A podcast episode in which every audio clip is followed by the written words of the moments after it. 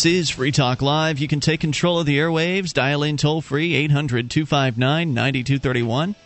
SICKLE CAI toll free line 1 800 259 9231. And joining you tonight, it is Ian.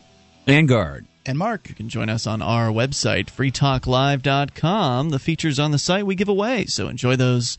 Again, that's freetalklive.com dot com. Much to discuss here tonight. Gard, you've got what sounds to be a, a bit of a bombshell over in the education world. Oh, it's just so much fun. Who would have thought that teachers would cheat on standardized tests, as the news report says, under pressure? What was the pressure? To get more money. What is? Uh, yeah, go ahead and give me the details on that. What's okay, let me uh, head Where's on over from, here. By the way, uh, this, uh, as I call up the story, this one comes from the postgazette.com and uh, the location is within the story. So we'll just get started. Uh, this comes from actually originally from the New York Times. The staff of Normandy Crossing Elementary School outside Houston eagerly awaited the results of state achievement tests this spring. Interesting that term state should be in there, but anyway. Of course, they're eager, they want to make sure their kids did well. Yes, of course. For the principal and assistant principal, high scores could buoy their careers at a time when success is increasingly measured by such tests. Ooh, there's a little dig on those tests. For fifth grade math and science teachers, the rewards were more tangible. A bonus of $2,850. But remember, Jeez. the headline says under pressure, teachers tamper with tests. Well, I suppose that's uh, I, I suppose that's pressure. Yes, yes. I suppose if you just read the headline, you might get a different idea of what that pressure is. This is Yeah. positive pressure rather than negative pressure. Indeed, I, I think that it does. Uh, I, I It think skews it, in a certain way, yeah, it, it? it gives that negative pressure feel, and the idea that, that giving teachers money is bad. somehow. Yes, yes. And if the results are, and, and it's it's clear that they would be, if the results are more money um, in this in this way, um, you know, I don't know that necessarily teaching to the test is actually educates the kids. I don't know either, and uh, it's very difficult. And of course, the tests are going to be manipulated, and the standards are going to be drawn down. And what if I don't like those standards? Well, that's okay. My tax money will still be taken. For I can it. already tell you, I don't like those. There you go. So it continues. When the results came back, some seem too good to be true. Indeed, after an investigation by the Galena Park Independent School District, the principal, assistant principal, and three teachers resigned on May 24th in a scandal over test tampering. The district oh, said the educators had distributed a detailed study guide after a after stealing a look at the state science test by now get this there's already a term for this tubing it. This is not it. yeah, this has nothing to do with inner tubes on snow. Tubing it is squeezing a test booklet without breaking its paper seal to form an open tube so that questions inside could be seen and used in the guide. The district, Wow. yes, the district invalidated the student's score, so now it's great because the kids will get to take the test again. All right, good for the kids. Yeah, of all the Yeah, forms, did someone snitch snitch them out? How did they? uh, let's see. It says here of all the forms of academic cheating, none may be as startling as educators. Educators. We're we're no longer teachers. We are educators. Ugh.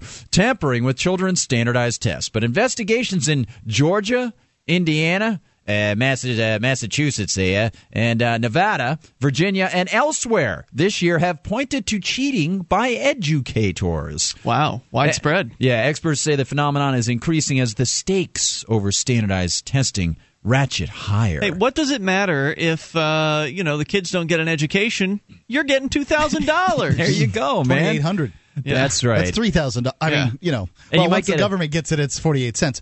But yeah. And you'll get one of those plaques to put up in the hallways so that when parents come on parent teachers night, you know, performance, top performer of such and such. they, you know? they uh, many of these schools will have um, marquees out in front where they'll actually advertise their particular grade. So if they got A's in their uh, you know standardized We're an A testing, school. Sure, they, Yeah. I mean, and who doesn't want to move into the district with the A school? And by the way, Right. where, where I where I live in Amherst, we have our Souhegan High School, which you might have heard was in the news recently because some of the kids who went to school went to that school. A couple of the kids are accused of uh, hacking up a woman who lived a couple towns away from us. Oh, geez. And uh, well, they uh, the school board decided to include their photographs in the yearbook, despite the fact that they're not going to be graduating, and one is already admitted to culpability and will be sentenced to like 25 years in prison. Mm-hmm. Uh, so that school, the I which, uh, which reunion he'll be out for. I don't know. I, that'll be interesting. hey, aren't you? I, I remember you. I read. What's your name? Um. Uh, yeah.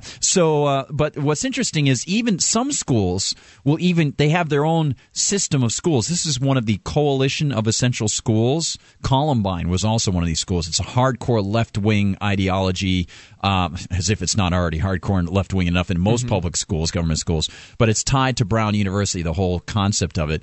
And um, they give the Coalition of Essential Essential Schools gives its own awards.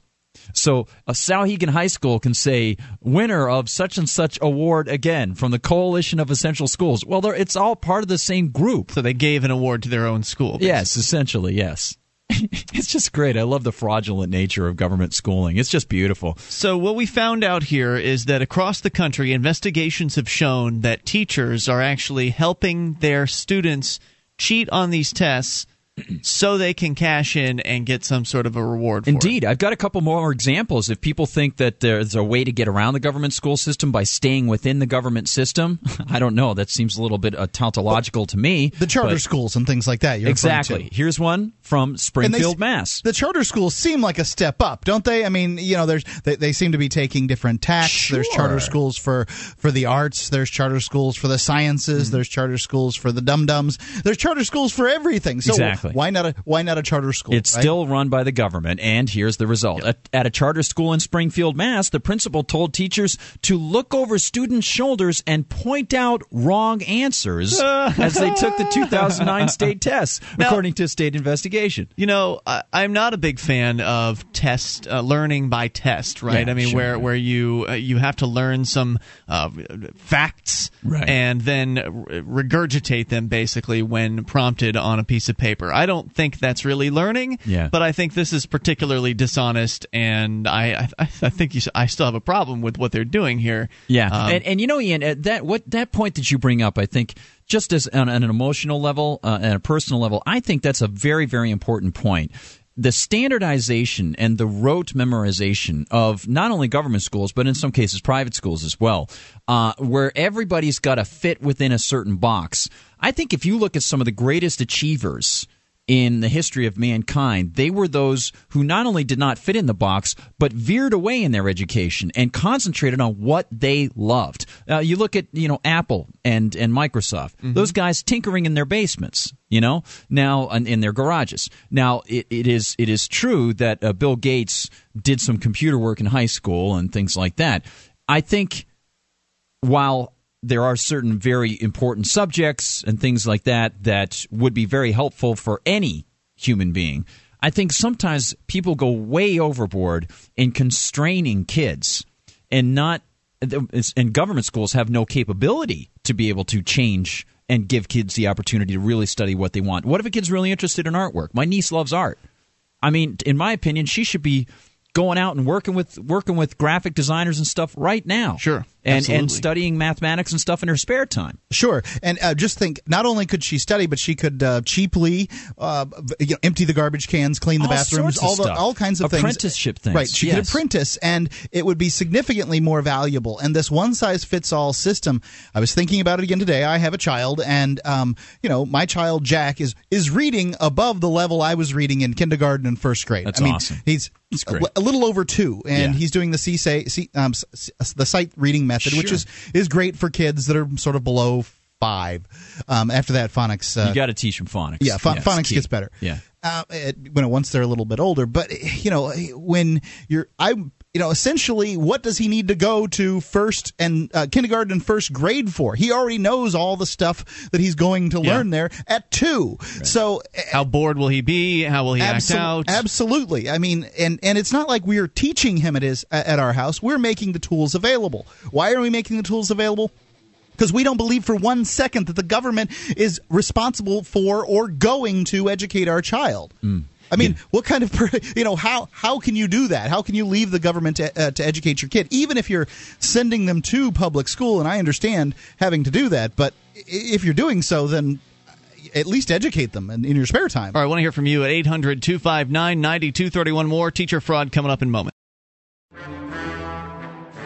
Notorious space pirate Phoebus Krumm had retired to a frontier world, only to see it destroyed by raiders. Now, Krumm is given a new ship, a new crew, and a dangerous new mission. Infiltrate deep within enemy territory and destroy a deadly dreadnought that threatens the balance of galactic power. Follow the illustrated adventures of L. Neil Smith's Phoebus Krumm online now at bigheadpress.com slash pk. This is Free Talk Live. You can bring up whatever's on your mind. Dial in via the toll free number at 800 259 9231.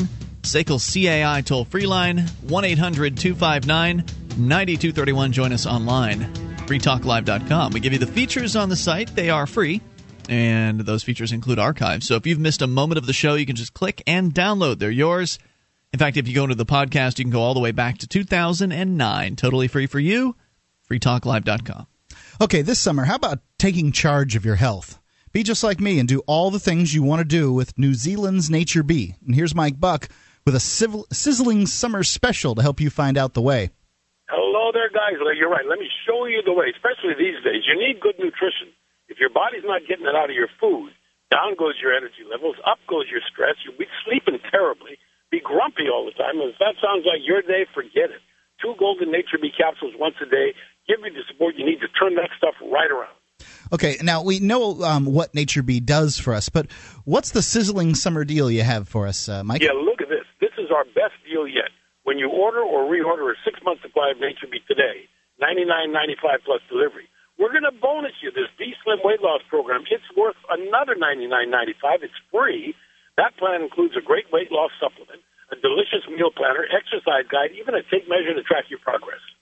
Wow, that does sound like a, a perfect uh, plan B. How can folks make it happen, Mike? Two ways to do it. Remember, ninety nine ninety five, six months of B plus the delivery. Ninety nine ninety five a B Slim free when you make the toll free call to New Zealand. All with a money back guarantee. One eight six six eight three four eighty three fifty five. That's one eight six six eight three four eighty three fifty five. Or of course online, Nature Bee. That's naturebee.com. Oh, that is a great deal. Okay, everybody, be just like me and uh, order your Nature Bee. Call toll free now at 866 834 8355. Uh, just do it online at naturebee.com. 1 800 259 9231. Let's continue here. Uh, th- just to recap the story, Gard, that you brought up, and then we'll get into your phone calls.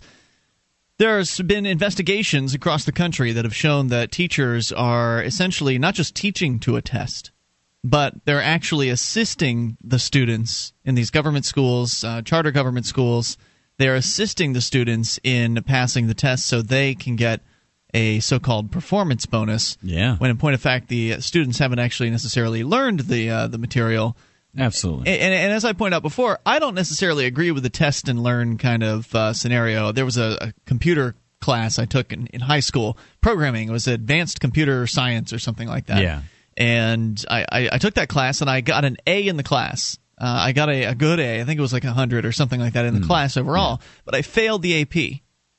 Interesting. And, and the reason was because, well, in the class, I could, if I encountered a problem or something I didn't remember, I could look it up. So if I needed to do, you know, write a, pro- we're writing programs, and so if I needed to write a program that did X, I could look up whatever it is I needed to know to do yeah. that if I didn't know it offhand. Yeah. And so since testing just essentially tests memorization. Right. Uh, I had ne- I'm not much of a studier for tests. I never really was anybody who put time into studying anything. So I was completely capable at doing the programming. Right. It's just that taking the test uh, didn't work out for me. Yeah. So I'm not a fan of this, but I think that this goes beyond just the dishonesty uh, because you can look at this and say, "Well, this is this is bad because the teachers were cheating," right? And that's a, that's kind of the surface level. Okay, they're bad for scamming the system oh, and yeah. helping the kids Absolutely. with sure. the tests right in order to get the cash. But I think it goes a little deeper than that.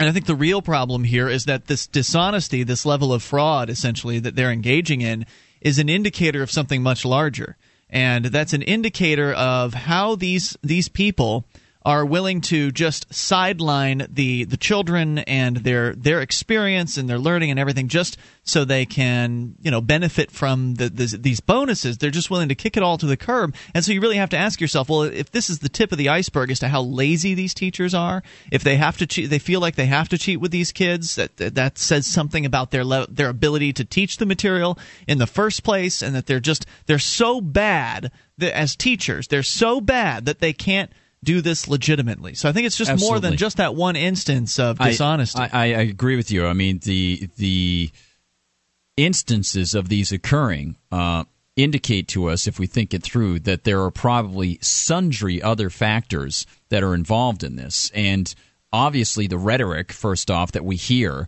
about how the government schools are always looking out for the kids. And that's why the unions speak out so much to get more money and get more time off and get opportunities to get bonuses and all these different things.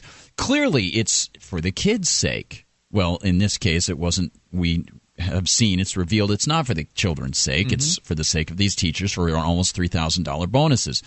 And secondly, as you say, either the teachers are incapable of teaching these children now, I wouldn't say the kids are incapable of being taught and learning, or there are so many impediments inside the school system because it might not just be the teachers. It could be the entire administrative process that screws the teachers up and doesn't give them the amount of time that they need to do or doesn't give them the books that they need or whatever they whatever the factors could be. But all of the all of the government system is indicted here whether it's the teachers themselves or it's the fact that there's no addressability or just the rhetoric that it's all for the children's sake. We but know yet, it's not. But yet, uh, the activists here in Keene, New Hampshire, some of us have been getting heat from the other folks in the liberty movement now, not because of toplessness, not because of smoking pot. Yeah. Not because of burning the American flag. Yeah. But now the heat is coming from doing school outreach because we're standing in front of the middle I've, middle school, and when yes. I say we, I mean three or four or five of us. Uh, there are obviously more people here than that. But the, the people who are doing this are standing in front of the middle school, standing in front of the high school, holding signs that say freekeen.com and schoolsucksproject.org.com. Yeah. Schoolsucksproject.com. Yeah. So we're out there doing School Sucks outreach. In fact, Meg's got a great sign now. We the first signs we had weren't that great. Yeah. Meg's got a great sign now that says "Education rules."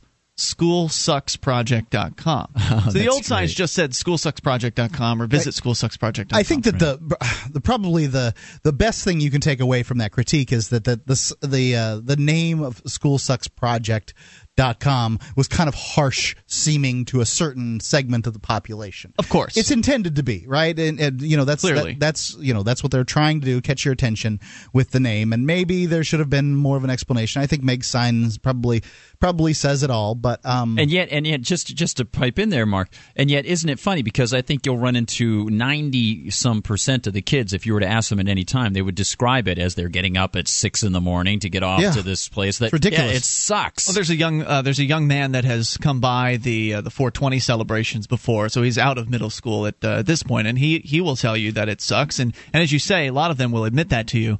But what we found is that we don't think that as many of them will uh, will be as truthful as they might otherwise be if they're around the administrators and the teachers. Because what right. happens is after the after school gets out, when school gets out, the teachers come out. They've got their two way radios. Of course, we've got ours too. Yes. Uh, and uh, so they got their two way radios and they spread out and they kind of and I don't think they normally do this. I think they're they're doing it specially because we're there doing yeah. our outreach. Yeah. We've got flyers and things like that. And so they they're kind of playing guard yeah. uh, for the kids. You know, they're making sure they, they don't do that. That they normally. don't get they make sure they don't get too close. Okay, Absolutely. you can't engage him in conversation for too long. If if they see a kid engaging in conversation with an activist, they'll come in after a while if, as soon as they notice it. The and, cops? No, no, the, the teachers. teachers. They'll pull them away. So it, it doesn't matter that they're out of school they, they're still exerting their level of control over them. Okay, you need to move off this area. Only okay, they. you need to move away from here. Oh, oh, don't talk to them. And of course, they're just going right. The kids are going right along with it. Uh, more coming up here, even though they're not in school hours at that point. There's more coming up. This is Free Talk Live.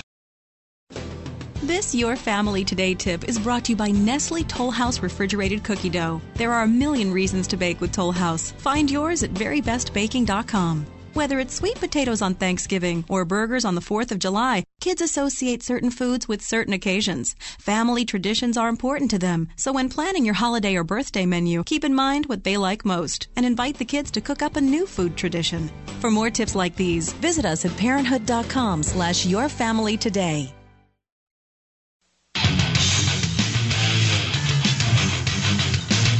This is Free Talk Live. You are invited to take control of the airwaves and dial in toll free. Ring up anything. 800 259 9231. That's the SACL CAI toll free line. 1 800 259 9231. Joining you tonight, it's Ian And Gard. And Mark.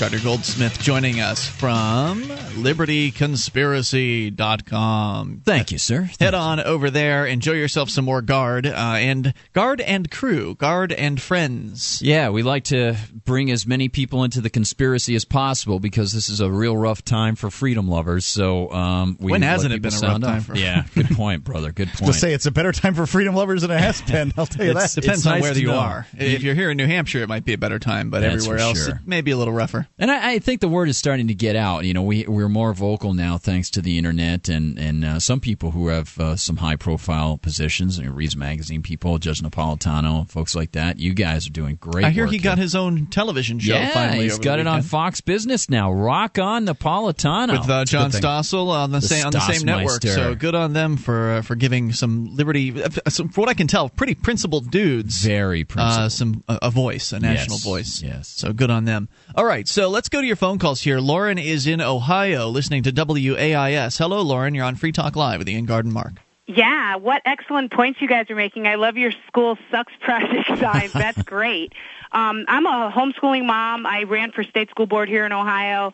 It's worse than you think it is. I was doing this in um, the 90s when I was thinking that, you know, you save the world by everybody participating and pitching in, and Right. this was my project. What I came to find out is that it's not the school's goal to educate the children. It's the school's goal to indoctrinate the children to be the little drones that they want them to come out of school being. Absolutely. And- well, that's the first part. The second part is they're actually lying to the children and removing the curriculum from the schools. That was a big part of what was going on here in Ohio, and I finally said, okay, forget it. I'm just pulling mine out, and then I don't move. have to worry about whether or not they lie to those children, whether they teach them global warming and Heather has two mommies. I don't care about any of that. Hey. I want to know if they know 2 times 2 is 4, you know, 6.023 times 10 to the 23rd molecules in a mole, or atoms in a mole. Wow. I mean, functional stuff. And there is a good reason for memorization. You know, if you don't memorize your times tables, it makes your math very difficult to do. Right. So there's a reason. Yeah, I have for my times tables memorized. I mean, you know. well, that's what I mean. So Oh, there's, okay, there's okay, I agree wrong with you there that there's some- There's nothing wrong with real, you know, old, you know,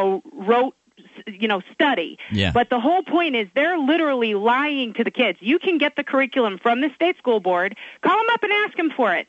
It's like phone book size per subject. And I mean, they're lying about the Constitution. They don't teach these children history. They don't know that the whole purpose of being for this government is to protect your right to life, liberty, and pursuit of happiness. They think, you know, they've got in there how it's they have a right to tax people to take the fruit of their labor for the good of the group. They literally lie to the children, and because the moms and dads are not around, they don't know that their children are being lied to. They Right. look All they think hear about, what- about, the moms and dads are so busy with their own lives trying to put Right. food on the table, trying to get the bills paid because they have to pay so much in taxes. Uh, the moms and dads, all they hear about is, well, our kids have an A plus school, so Yeah. it must be really great. and they remember it like it was when they were in school. And see, 30, 40 years ago, you could still get a decent education. The really bad stuff's only been going on for the last 30, 40 years. But here's the key. The solution, and you're going to love this libertarian solution, everybody take your children out of school. Right. In a lot of states, it accounts for half of the state budget. I'm I in think Ohio. that I think that you have to go further than that, though. I think that if you just pull your kids out of school, that won't do anything. Uh, you have to because most parents are going to be afraid to do it because they are still going to have to pay for the education above and beyond the property taxes. So, in order to really have that be effective, you not only have to have people pull their kids out of the school, but you also have to have to uh, them pull their funds from the system and that means putting their houses at risk. And again, you then are in the, the area where people are too cowardly. But if you could get enough people together theoretically to do something like that, you could have a real effect. Of course, you could also act. You could also point out that having that many people could swing an election. Uh, well, but, but the trick is, it's not really about the money. It's about the fact that if, if I'm going to have my child in an institution, that I'm going to pay money for them to lie to them. They're going to take vaccines for them to be there. They're not Well- going to teach them anything they need to know or skills that they can use to live their life. That it's not about money. It's But it fact but it is I'm about unwilling money. to have my child treated like a prisoner. That's good. No, I agree with you. Look, lunch. Lauren, I, I completely agree with you. Okay, the, the the motivation isn't about the I money. think the first step is to do what Lauren says, Ian. I mean, I think Yeah. that your step is a ways down there before somebody says, "I'm putting my house on the line," or "I'm picking up to but New don't think that it's going to make a difference. If- I agree. uh, right. I, I- it makes a difference for your child's life, and that's the most child. important one. And it makes a difference because they don't get for I have five children. They don't get the ten, eleven, twelve thousand dollars per child that they well, would somebody get if my gets it because were, they're still taking it from me. what Well, my point is, though, I am not contributing to the destruction of this country by uh, forcing my neighbors to pay for the education of my children. And what happens is when we take the personal responsibility, and remember, a lot of people, you start where you can. I mean, I'm a homeschooling mother. My services, my labor, I used to be a drug rep, there, it's no longer out there to be taxed. That labor is consumed building a better family, hmm. teaching my children the truth, raising them up in the way they should go. I happen to be a Christian. I know you're not like into that. But the whole point is my children know they're not slaves of other men. They're That's not for you. waiting for somebody else to make their life better, to pay for their retirement, to educate their children. They're they're not getting that whole brainwashing mindset. So what I'm saying is this is a way to take power to exercise power without bothering anybody. You don't need to go stand in a protest. You don't need Mm-hmm. to. This is something that even the most scared person in the world can do. And the other thing is, when you take your children out in the summer is a great time to practice this. Start homeschooling now. It's not going to, you know, you've got the summer. You don't have anything better to do. Right. Get a Robinson homeschool curriculum. It's basically the children learn to study themselves and Saxon math curriculum. But the whole thing is That sounds like a great uh, Withdraw suggestion. your signature on the registration. Don't just take them out of there. These are contracts that What they're using. Registration? When you register your child for school, you are giving in loco parentis. You are giving parental authority to the school. So they are half, they're as powerful as you are, as long as that child Does is in their everybody have to do that? I mean, do parents Yes, you have to do have actually to do register their because- child with In- the in with the most school? states- Yes, yeah. they do. I mean, remember that Wow. Pennsylvania case where they gave those little girls, ten-year-old girls, gynecological exams, and when right. they when sued, you when you who register won? something, you are essentially well, that's asking right. the state and my to. kids knew. You yeah, when you when you register something, you're asking the state to take control of it and the state right. to uh, and to this be is its. my point. So what you do is withdraw your signature on the registration form, and then ca- basically you're canceling your contractual relationship. So there's now, not how do a you way do that? I, I mean, do you just go in there and demand You to see the form? letter. You think? I am withdrawing my signature on any and all forms that I have signed to register my child for this school. He will no longer be attending. Um, please So you send all submit them- records you- too if you want the records. It doesn't really matter. You don't need the So you're records. just giving them a notice, basically. you're that- basically giving them notice, and I have friends that have done this. And at what the school will call you, you know, oh, oh, uh, we'd like to talk to you about uh, where you're going and what you're doing. N- It's none of your business. That's. Yeah. like if I called you and wanted to talk to you about, you know, your sex life. Yeah. Uh, you tell me to go, you know, pick Pound up sand. a rope. Is what you do. Absolutely. You know what I mean? You I love that. I think you I think you were just full of great suggestions here tonight, Lauren, and I want to thank you for calling in and making them. I This, appreciate this is it. great. She's Yeah. really thought thought this out and acted, And acted on the on it, thoughts. yeah. And and you know, as as as you said, as Mark said, you know, she's she's not only thought about showing the example to the, the other parents to say you can free your children, but also you can be an example to other parents to free the, free their children. But she's already thought out. Look, they're not going to have that burden, those thousands of dollars, even though I'm still going to have to pay into the system. The system should start to co- cost less No, that's the because theory. they have yeah exactly, and that's that's a, a wedge that you can use against these guys. There's an oppo- there, there's an opposing uh, situation going on there, and that is that the uh, the kids them um, themselves are beginning to cost more because they're diagnosing more and more and Oh, more they've got an incentive to do that. with yes. uh, you know whatever learning disabilities. Uh, it costs that many much. and, and I just, Lauren, hats off to you. Just great, great job. And I, I would recommend if you get the chance, I've spoken about him before, Sam Blumenfeld was one of the first guys to write about this. He wrote a book called Is Public Education Necessary? Uh, it's all about the history of how the Prussian model of education got brought to the United States, how uh, very early on there was a battle between those people who wanted to school their children privately and themselves and the government school people who had an incentive to force kids to get into these schools. And I'm glad you mentioned that loco parentis thing so that people can get out of that because it's shocking to think that parents would say, "Oh yeah, well for 7 hours a day, you're the parents of our children." The toll free number here is 1 800 259 9231. Apparently, it goes beyond the seven hours a day, as I saw at the, uh, the school today, where they were just ordering the kids around. Uh, more coming up. You can take control of the airwaves, bring up anything. This is Free Talk Live. Become a Free Talk Live amplifier for just $3 per month. You'll get perks and you'll help us free more minds worldwide. Visit amp.freetalklive.com.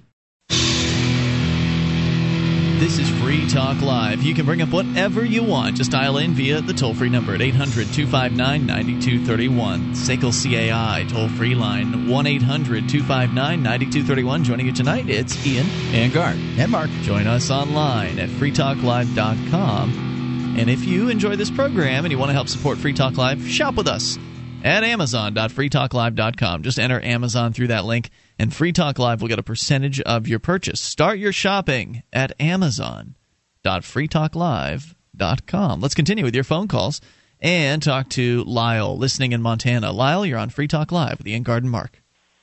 Hello. Hey, Lyle, you're on the air. What's on your mind tonight? Hey.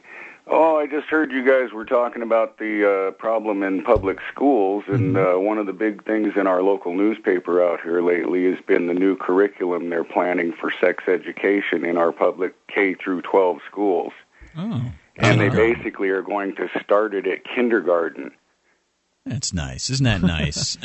Yeah, I I think it's a lovely thing. You know, I mean, in, in kindergarten they they're planning on using real names for you know. I, can I use the actual names of Like penis, vagina? anatomy parts? Yeah, of course.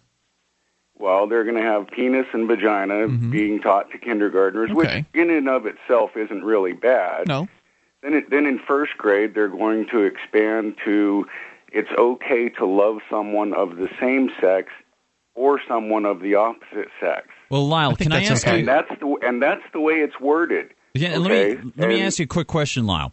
Uh, obviously, there you have some some problems with these things being done in, in the government school systems and so on.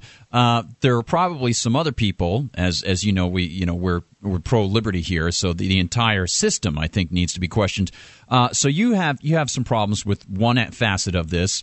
Um, and what if you were to get get in the school board somehow and get it changed so they weren't doing this?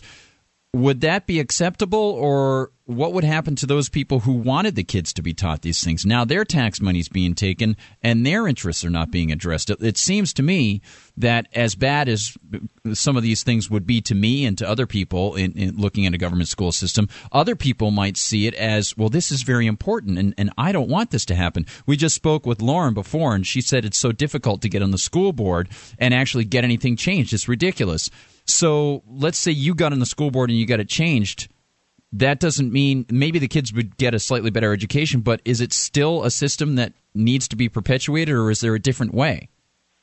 Well, it's the the school system does need to be changed. Um, our big issue out here is that you know, like what you were talking about, the school is trying to become the parent, and it you know things like sex education that's up to the parent to teach the child. It's not something that should be taught in the school. But what I'm saying, there what are I'm saying, Lyle, is that can be taught in the school. What I'm saying, know, I mean, as- Lyle, what I'm saying is that what if there are some parents who believe that it should be taught in the schools, and now they're having their tax money taken? Let's say you got got it changed the way you would like I to have it. And out here, what, what I've been noticing in the newspaper, people write in and comment about these things in the newspaper. I can't because I've been banned from posting in our local newspaper because I'm make too much radical, sense. I guess. Yeah.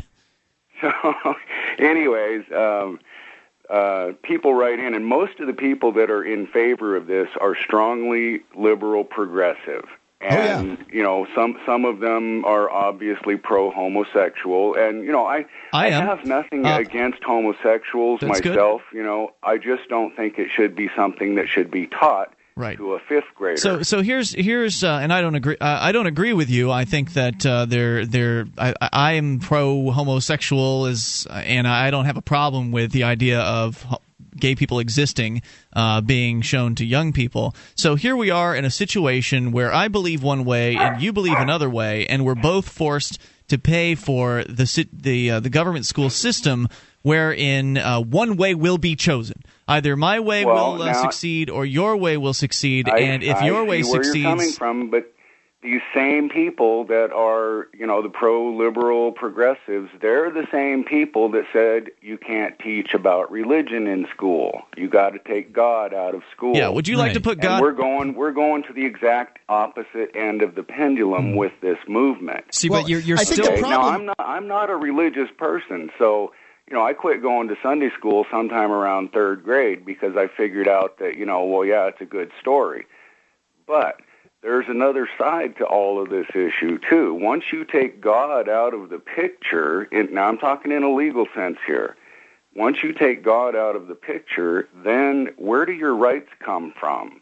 Your Well, I rights are something that was given to you by the Creator. That is in That's the what some people believe. Of Independence. Look, These are the we're really we're not even stri- we're no longer even close Right. to striking at the root here. I think rights come from self ownership, Lyle. But I want to make a point here. I agree. I agree. And I, I, But I'd like I'm to make a point. in the legal sense. These people play in a legal game. I don't know what that means. I don't do know how they speak. I, game. I don't understand legalese, so I don't I don't know what that means. Mark, go ahead with your thought. I, I, I do want to, you know, make a point here is that w- at one point the public school system was instituted in order to prevent the Catholics who were giving out free education from educating the good Protestant kids over to Catholicism. So this was essentially a religious organization from uh, get, getting hold of the government in the first place. So what you see is the pendulum swinging, and it's going to swing every time force, coercion, taxation, uh, theft, all these things are used.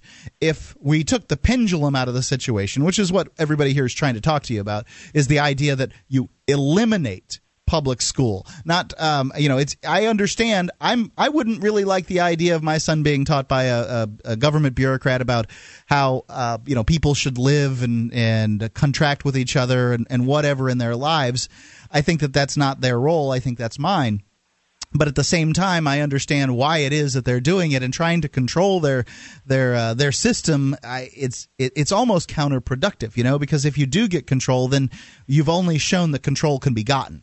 Yeah, I think uh, Yeah. Lauren's suggestion earlier would apply here. If you don't want your kids learning that stuff, uh, pull them out of the schools. It's far more productive than trying to fight uh, with the other side, so to speak, about getting your particular. I agree. I, we homeschooled our daughter. She's she's already grown up, and she has two boys of her own now. Thanks for doing. So doing you know, I don't have any kids in school, but Yeah. it's it's just this moral wrangling that's going on, and you know, people are having a hard time with it. One and- side and- says you need to do it this way, and the other side says you need to do it that way. Oh yeah, And and, and Lyle, they can't seem to find that middle ground. Well, this is the this is the problem, Lyle. See, you know, I I don't disagree with you on certain facets. I disagree with you on other facets, and and, and the deeper point that we're trying to make in as comfortable a way as we possibly can is for every for every time you find umbrage or disagreement with their particular agenda, and you can cite where it comes from, the leftist progressivist uh, ideals that they're trying to push.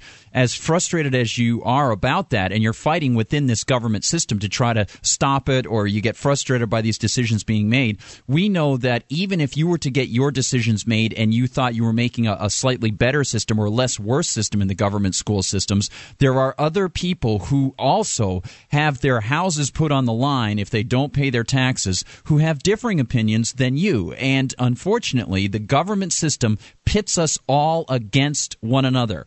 And what we're saying I is that. right. And the There doesn't key- need to be I middle ground. Right. that. The key and, thing and, is- you know, and I understand where you're coming from with Right. your free state system and everything. And really, what you guys are trying to hit on is the whole essence of a republic. What this country was supposed No, to be. No, not even that. beginning. Not even that. You see, this is where I think you're slightly missing our point. We're not trying to talk about just the ideals of the founders. We're trying to talk about individual sovereignty, even within a republic, a, a supposed representative republic that supposedly has constitutional safeguards and allows for differentiation of government systems within the states and the towns themselves, where people can move and try to get away from bad systems. Even there, you don't have complete freedom. It might be a step more towards what we would like. What we're trying to do is express the principle of what happens when everyone is thrown into the government pressure cooker. And that happens in local towns just as it happens on a national level. It just so happens that on local towns, at least you can gr- try to get away to a less bad, bad government system. You see what I'm mm-hmm. saying? So we're trying to pull Oh, yeah. out of government entirely and show people the true principles of how humans are put against each other within any government system, and the the Yeah, education but- thing is and, an example. And and one of the biggest problems your system has is that you need people to be um, cooperative. You know, I I'm mean, not sure what you mean by has- that. Uh, the, uh, my system doesn't have a, uh, anything because it's not a system. Uh, mine is just the free marketplace, uh, which allows anybody to create whatever sort of educational opportu- opportunities they want. well, Lyle was talking about the Free State Project. wants to can sign up. You know, yeah, I, I agree. I, I agree. think Lyle. I think Lyle is closer to right um, on this. He said the Free State Project. So his statement was the Free State Project. Oh, that's is more, system that is more like a republic, and I'd have to agree that that's what the majority of people that moved here for were actually looking good for. point. Yeah, good point. Yeah, I don't know about that. Thank you for the call, Lyle. Appreciate hearing from you at 800 259 9231. I think the people that are moving because of the Free State Project signed a statement saying they the maximum role of government should be the pr- protection of life, liberty, and property. And that's doesn't what say anything about a republic. believes a republic's and it about. doesn't mean that most free staters are in favor of government either. More coming up. I don't know what they believe because I haven't talked to them all. Hour number two is coming up. You can take control of the airwaves. This is Free Talk Live. Attention, all active duty members and veterans of the U.S. military. Your proud service to your country entitles you with the right to participate in special VA loan programs with benefits not available to the general public, like the ability to purchase a new home with no down payment or mortgage insurance, or refi with cash out up to 100% of your present home equity with less strict credit criteria. You are entitled to these benefits. Review them online at varadio.com. This is Tim Lewis from iFreedom Direct and a veteran of Operation Iraqi Freedom. I want you to know that as a member or veteran of the United States military, you've earned special rights and privileges. On your feet and get the details at varadio.com. iFreedom Direct Corporation is a private lender approved by the VA and licensed in most states. In certain states, certain restrictions and limitations apply. For a current list of licenses, disclosures, and all benefits, go to varadio.com. varadio.com.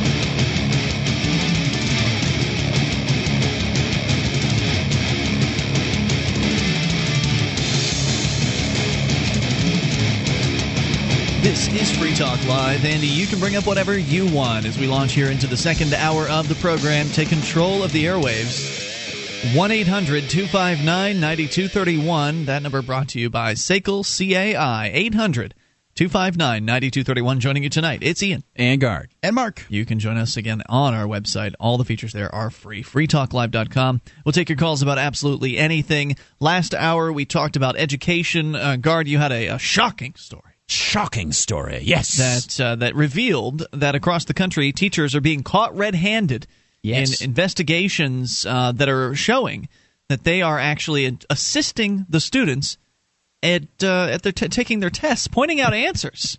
The, the standardized tests um, on which the uh, schools themselves get rated. right so they can get a bonus and is really is just an example of how low these teachers will go not for the go- the goal of educating kids but just to make sure that they themselves are taken care of they are their number one priority for all of their uh, flowery talk about Absolutely. the children the Well, children I don't think the there's anything wrong with people taking care of themselves, but this goes to show how incentives work and how inefficient the uh, government school system is. That it needs competition. If the best thing that we can come up with is the idea that you need to set standardized tests for teachers, then that failed too. And it- this and- isn't a good. This isn't a solution for making government schools better. They worked You're not going to make a system for making government uh, a better solution for making government schools. I'm They'll- sorry. they'll you learn can make a better solution. You will not make a good solution for government schools. they'll government just learn schools. whatever the system is and they'll work it Yep. Yeah, And- and, this happens all at the same time. All of these uh, these bad incentives happen at the same time that the teachers are out there saying it's all about the children, it's all about the children, it's all about the children. And then you've got a situation where you have someone like Lyle call in, as we did at the very end of the hour, who was basically kind of still stuck in uh, to some extent. He said he was understanding where where we were coming from, but uh, his concern was the uh, sort of the immediate issue battle. in front of yeah the, the the immediate battle and in front of the school board about who should control sex education and what should be taught and you know this where is the a Bibles philosophy issue between uh, you and the and the ideas that many people have for uh, you know backing up government. You believe in striking at the root. Lyle is interested in trimming some of the branches back, and and admittedly, some of the branches he was talking about are ones that I disagree with. You know, I mean, And and and I gotta say, you know, at the end of that uh, at the end of that call, he did bring up he does, as Mark says, he does seem to have a difference of opinion regarding the cooperative nature of people. The bulk of people to be cooperative and resolve their problems in peaceful ways rather than having to employ force and coercion and theft through the legalized government monopoly on force. But it's just so sad to see so many people spending their time essentially spinning their wheels because if he and his associates are successful at all right, so they're, what they're looking at is that the school system in uh, Montana, where he's at, is looking at increasing uh, sex education to fifth grade, or excuse me, to uh, kindergarten. So, like throughout the entirety of the government education system. Now, I wouldn't want government bureaucrats edu- educating my kids about sex either. Uh, but none, but that's not the issue here. The issue isn't what the the government schools are teaching. The issue is whether or not they exist at all. And people are spending so much time fighting the opposition within the system. It's such a waste because if they are successful at having, okay, we're going to re- re- repeal this back, they're only going to get taught uh, sex education at fifth grade, or maybe they'll pull it entirely. Maybe sex ed will be yanked entirely and they'll put the Bible back in schools. And that would, of course, excite a lot of people. Uh, but that would uh, upset the people that don't want the Bible uh, to be taught in schools, maybe uh, uh, people of other religions, that kind of thing. It's a tug of And war, and that's what the government wants you to do. They want saying. you to play tug of war. It's a waste war. of time. Right. Well, that, um, I think you're. I think I don't think you're explaining it properly, and that's what I'm trying to explain. It's a tug of war. The government wants you to pick Well, you up. didn't let me get there, One of ahead. the I, I just I said tug of war, and everybody understood. You pick up one end of the rope, you spend your time pulling on the rope. What we need to do is do what the uh, Alexander did with the Gordian knot and cleave the rope, the in half. Yeah. Let everybody have the kind of education Yes. that they want for their kids. And if you if you can't get over the idea that you should allow other people to have the kind of education that they want, you're doomed. Because until you can finally say, "Okay, it's all right with me if somebody teaches their kid about homosexuality." I mean, I may disagree with it, and I don't. I think it's fine to be homosexual. I'm, I'm speaking in the t- in the terms of someone like Lyle, perhaps. That if somebody like Lyle can come to that conclusion of it's all right, I'll I'll allow other people to have whatever kind of education they want for their kids, even if it bothers me. I'll allow them to do that because I want to be free to have whatever kind of education I want for my kids, and I want them to allow me to uh, to have that freedom as well. Until people get to that point, the tug of war will continue until both sides are ready, or at least one side is ready to say, "No more of this. You, you guys can just have whatever you want. We're not going to give you any more money. No, no, you don't get our money either. We're not going to give you our cooperation or our money. That would end it right there. All it would take would be a little bit of courage from a small amount of people, but people are too chicken s to do anything except for just work within the system. Let's get some school board representatives elected. And then, of course, they just turn it right back around. If you get your way, some other group gets upset. They come in, they redouble their efforts, they take it back. And sh- like you say, Mark, just keeps going on and it goes on until until you're ready to let go completely. It's never going to end until you're ready to let go of your desire to tell other people what they need to know, to tell other people what you think they should, uh, their kids should be learning. And and hey, if if you think that you are capable of getting enough people in your locality to get you voted into office or to change things or that your ideas really do represent the majority of the ideas then why do you need government to do this in the first place? Uh, why are you afraid of letting people Right. make their own decisions about their own families? It's a control thing. That's exactly it. They fear people. People, ha- it seems like there's a two stage process. One is they'll say, well, yeah, you know, I can see your point, but if we let this go, then kids might fall through the cracks. Uh, this might happen in, in this private system. It's like, look, how much worse could it possibly get? Right, kids are falling through the cracks, and this is the the um, the explanation I love to to tout out uh, to, to to bring to people because I was talking to a friend of mine, definitely on the liberal sort, who was talking about well, you know, there are situations where parents can't be left uh, to homeschool their own kids because well, there are some bad parents out there that don't uh, you know don't think that education's a good idea, and it may very well be true. I'm sure it is true. However, the um, who do you want to check on them? The government bureaucrats that run the organization that spits out uh, people that have educa- uh, you know uh, functional literacy rates of lower than or of 20% and sometimes higher in some districts. So what you're hoping for is that the fox will somehow protect the can- the hen house. And you know, and it's Mark, ridiculous. You know, historically speaking, one of the great things that you can bring up to people is you say, look, if you're afraid that the private system would allow people to fall through the cracks, and that's for some reason parents' decisions need to be superseded by what you think is some insulating power of the majority of parents working through government bureaucrats who are unionized and have a much smaller incentive of really taking care of the kids and have all sorts of other incentives that have nothing to do with taking care of the kids, like we saw in these examples on the cheating on the mm-hmm. tests, then if you feel that way, then let's just bring up some historical examples for you, which again, Sam Blumenfeld, terrific, uh, the guy, the guy who uh, John Taylor Gatto learned from him. Sam Blumenfeld is the guy. He's in his 80s now, and he he quotes in his book in uh, Is Public Education Necessary? There's a thing, and I've mentioned it before, is a thing called the Bulfinch Study. If you go to Boston, down in Copley Place, there's a place called Bulfinch Plaza or Bulfinch Place. It, Bulfinch was a, a guy who was around at that time. Uh, in 1812, they commissioned a study in Massachusetts because there was this battle that was starting to bubble up between those who wanted government education and those who did not. The Unitarian Church people at Harvard wanted this because they thought it would be a good way to, to make good national citizens, that sort of thing. Uh, they found that 90 over 90 some 96% I think of the children who were educated in Massachusetts in the Commonwealth of Massachusetts through 6th grade were educated privately privately and if you look at the literacy rates at that time the literacy rates were as high as they are today, and the quality of their literacy was higher. They understood words that kids today wouldn't understand even in college.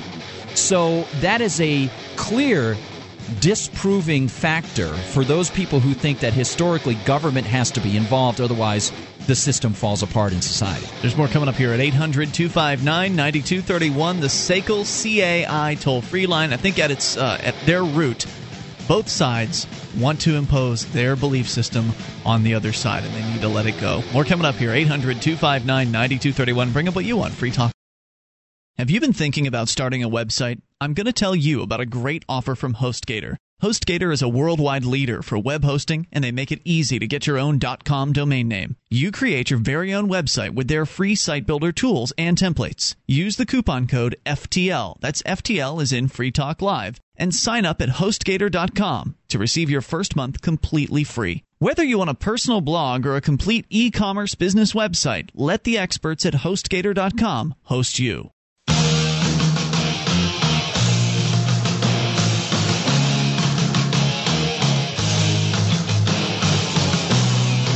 This is Free Talk Live. Take control of the airwaves. Dial on in toll free. Bring up whatever's on your mind. 800 259 9231. That number brought to you by SACL CAI. It's 1 800 259 9231. And joining you tonight, it's Ian. And Gard. And Mark. Join us on our website.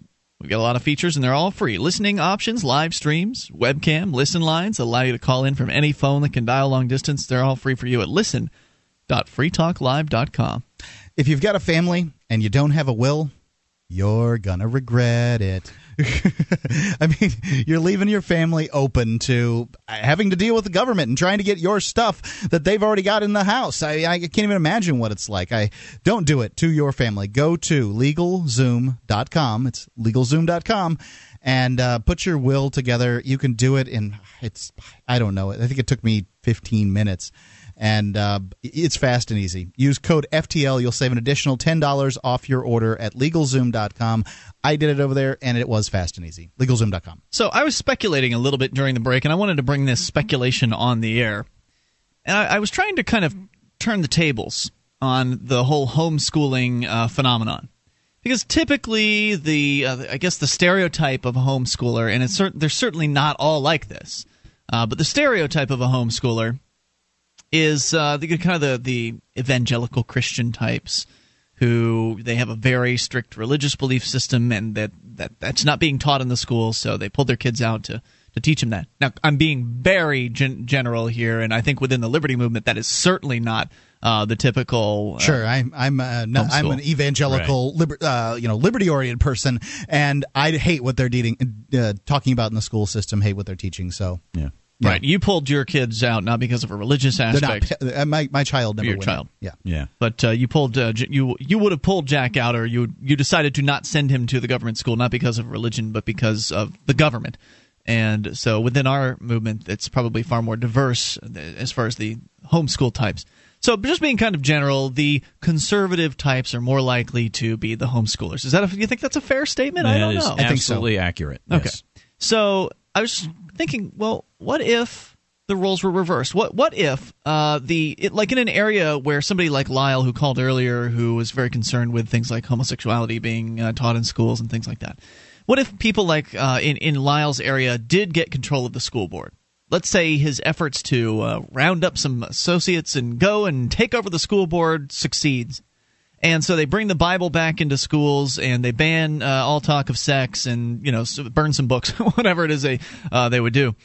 Uh, so they do that, and they therefore upset the progressives so much that, or the liberals so much that the liberals decide that's it. We're pulling our kids out. We're we're tired of uh, of trying to control this school system. We're outnumbered hopelessly at this point, and so we're pulling our kids out. We're going to homeschool. And so while they're homeschooling, of course, they have total control over the curriculum, and so they're you know there there's no religion whatsoever unless they happen to be religious. And some liberals are religious, and uh, so so they've got their own religious curriculum, and they've got their own uh, sex uh, curriculum, and you know word starts getting out that these liberals are teaching their children fill in the blank, you know whatever it is that uh, somebody who is of a Christian evangelical. And evangelical I can tell you that the, the wouldn't like. liberals really hate the idea that the conservatives are out there homeschooling their kids. Oh, they don't like that at all. Hate it. Right. It makes Right. them gnash their teeth and pull their hair that these people are out there. These backwards Unabombers are educating their kids in the way they want to. And they're constantly trying to get in there to the house and try to set the agenda. Absolutely. Absolutely. So, so I'm just wondering, you know, what what would it be like if the roles were reversed? And so the word gets out about the kind of education these homeschoolers are getting when they could be in our government schools. They could be learning about Jesus, and they could be learning. You know, we could keep the word about sex away from them, so they wouldn't soil themselves or spoil themselves or whatever they would do. Or even, or even, even more innocuously, let's say they weren't that you know extreme on the religious side. If there was there are certain things that you know we talked about off the air.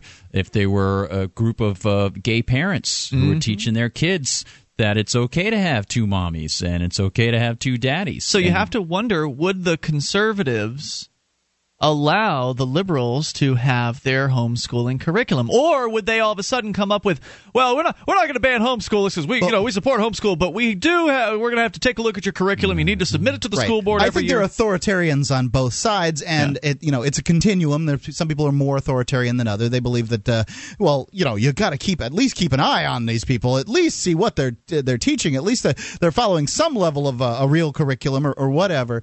I don't. I didn't get that impression from Lyle. You seem to be using him as a you know an effigy of, of the conservative sorts here. I didn't feel that way when I was No, that's. I, I think. I think Lyle might have had a cer- certain traits in that. But what's interesting there uh, But no, no, is my question is about the fear power. of. Yeah, th- it's the wedge. It's the wedge. Whether the shoe's on one foot or it's on the other foot, uh, it's the wedge of authoritarianism. Right, because I The- think you heard that from Lyle because he is not in power and he, uh, you know, he wants to be free from their power. Yes. But if you give somebody like Lyle and anybody, us five years ago, you know, you give you give anybody that power and then they turn it right back around Lyle to said it against the people. I disagree. You're, you're, uh, no. Lyle said that he didn't necessarily even believe in God, Mm-hmm. but that the from a legal standpoint, God gave, uh, you know, people rights or whatever. So to me, Lyle doesn't sound like a conservative. Lyle sounds like a guy who has some level of a grasp of the ideas of liberty, and perhaps hasn't moved as far along the road to liberty as you have.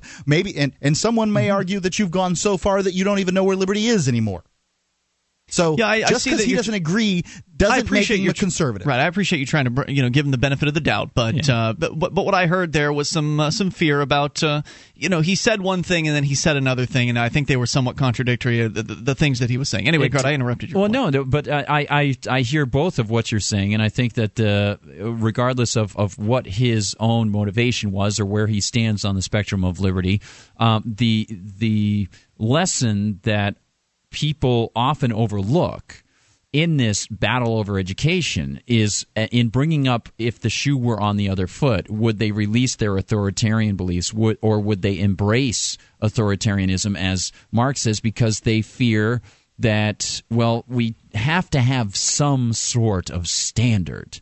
Something or and- or their culture, their precious you know vision of whatever they believe. So, certainly, liber- um, uh, you know, the conservatives are much more about culture than the than the liberals are. Well, Liberals it's about- are the- the- the liberals just don't The use the term. say they're they're about Yeah. diversity. They're not about diversity. They're about diversity of ethnicity. If you if Not you bring in systems. diversity of thought, you will be squashed like a bug, swatted Yes. like a They fly. just don't use the, the the liberals just don't use that buzzword of culture. They're still interested in having their view of the world Oh, imposed absolutely. upon others, Absolutely. just as. And again, we're talking very generally. Obviously, there, as you said, Mark, there's a, a continuum, a spectrum. But. I, I think the key thing here, though, is is to address this, as you say, to to strike the root of this tree. What we need to do is say, folks, focus on that one kernel that you have that questions whether or not you would be comfortable in leaving your neighbor alone to come up with his own interpersonal, intersocial rules with other people and to rule by reputation and to have his own choice on how his or her or the, the parents uh, children are raised and educated. And it, it is this it is this one you know camel's nose under the tent of fear that starts the whole system starting up again. And and as much as they would like to control it and do it do with it, it will start to devolve and go in any direction, and it becomes authoritarian. It is authoritarian the minute you start Yeah. telling people these are the standards we're going to tell you to live by. We keep uh, going here with your phone calls about what you want. Coming up 800 259 9231, the SACL CAI toll free line. This is Free Talk Live.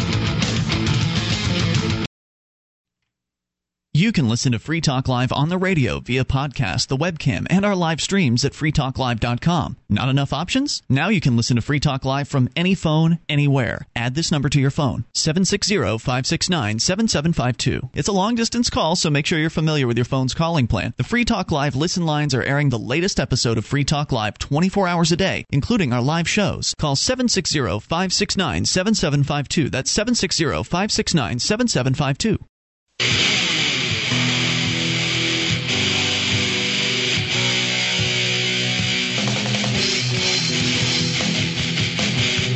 This is Free Talk Live. You can bring up what you want. Take control of the airwaves. Dial in toll free at 800 259 9231, the SACL CAI toll free line. 1 800 259 9231. You can join us on our website at freetalklive.com. Hey, we've got a webcam there, and it's free. So you just go to cam.freetalklive.com. Gard was pointing at it just a moment ago. Uh, you go there, you can watch, listen, and interact because the webcam is on the same page as our chat room. So you can uh, chat with other listeners at the same time you're enjoying the program, and it's all free. So go to cam.freetalklive.com and enjoy, and thanks To memory dealers, To yeah. memorydealers.com. MemoryDealers.com offers the world's largest selection of discounted optical transceivers, including SFPs, XFPs, GBICs, XENPAKs, and X2s that are 100% compatible with all major networking equipment manufacturers, including Cisco, 3Com, Foundry, Alcatel, and HP, at up to 99% off of list price. Memory dealers can also also offer customized solutions for your transceiver requirements, including private labeling. They're your uh, they're your trusted source for all your networking and telecom accessory needs. It's memorydealers.com. We continue with your phone calls. Greg is listening in Oklahoma. You're on Free Talk Live. Hello, Greg. Hey guys, how's it going? What's on your mind tonight? Hey, uh, y'all were talking about homeschool, and uh, my wife and I homeschool our four daughters in Oklahoma. Mhm. And uh, the probably the meat of Oklahoma homeschoolers are evangelical Christians, and uh, my wife and I are. Uh, but the main organization in uh, Oklahoma, uh, OCHEC, uh, it's an evangelical organization. But the reason my wife and I are part of it really is because their main push is to keep government out of homeschooling. Period.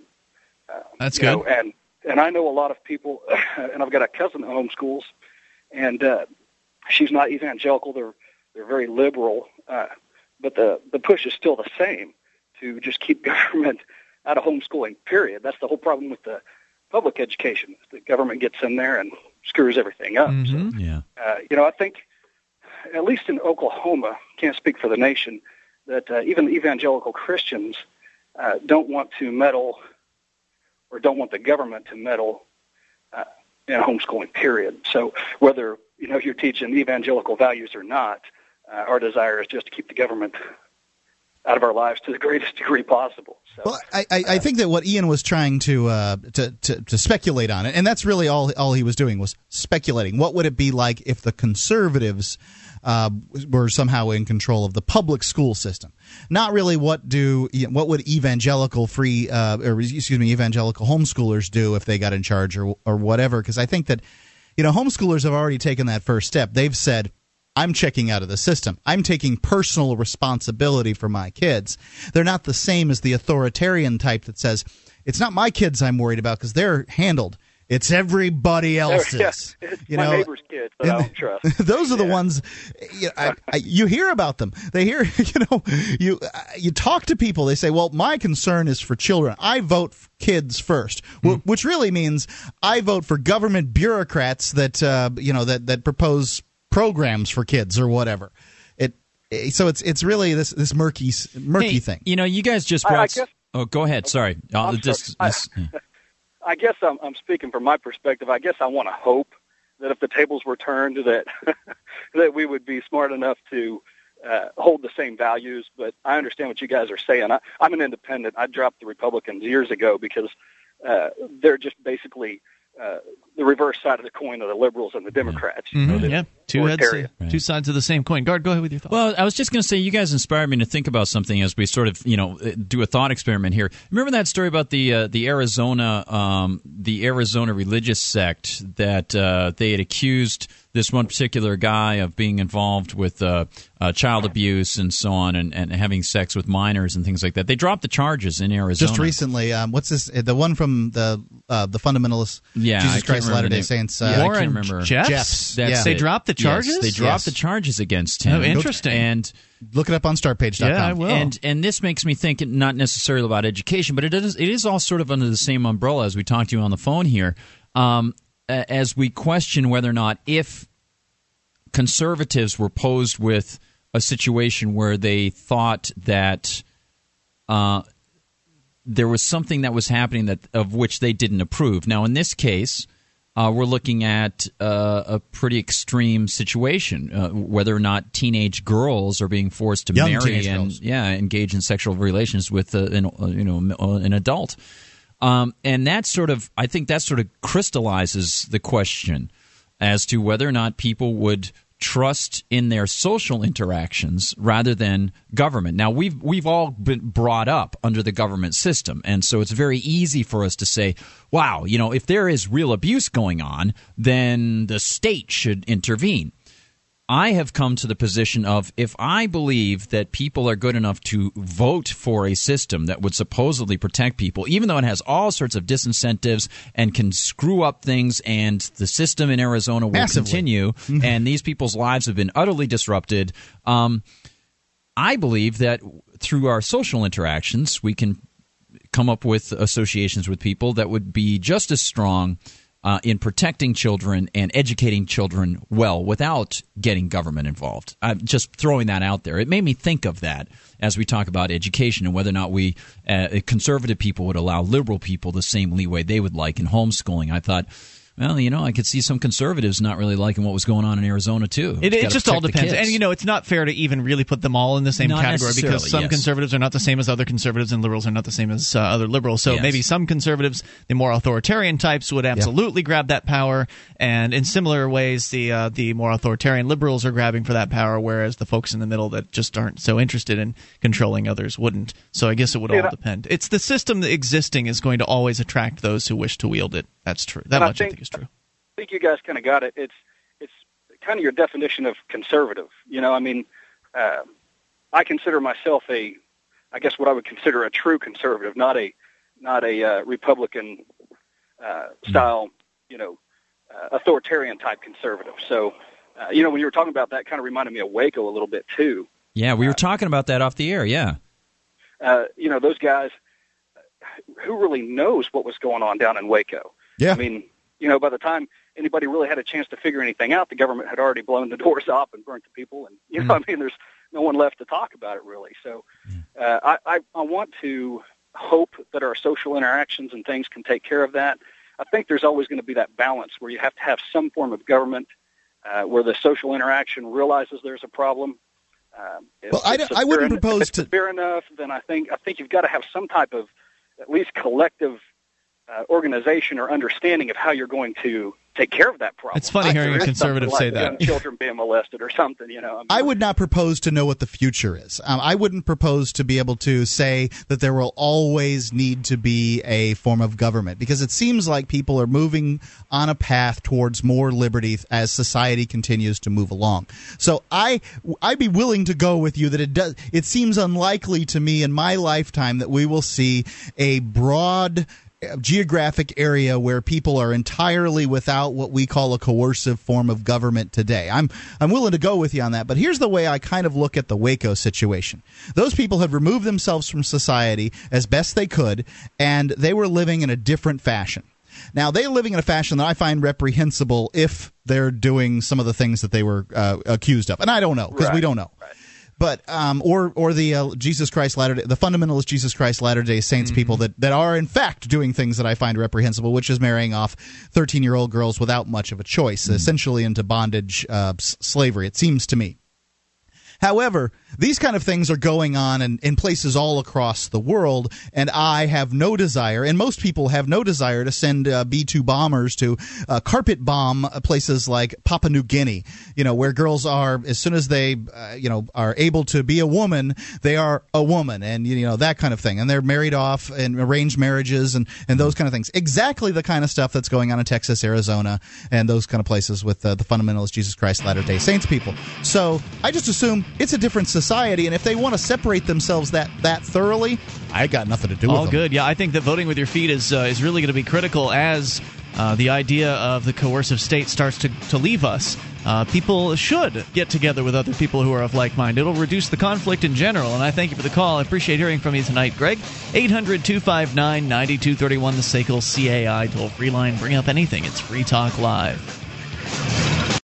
On Free Talk Live, we talk about investing in gold and silver as a hedge against inflation, investment, and barter currency. We've teamed up with Midas Resources to offer you some great rates on some hand-picked gold and silver pieces. U.S. Eagles, British Sovereigns, 20 francs, Lakota Nation silver rounds, Montana silver reserves, and Walking Liberty halves. Call 877-857-9938 or go to gold.freetalklive.com. The shipping is the same for one as it is for 20, so try to get as many as you can all at once. gold.freetalklive.com.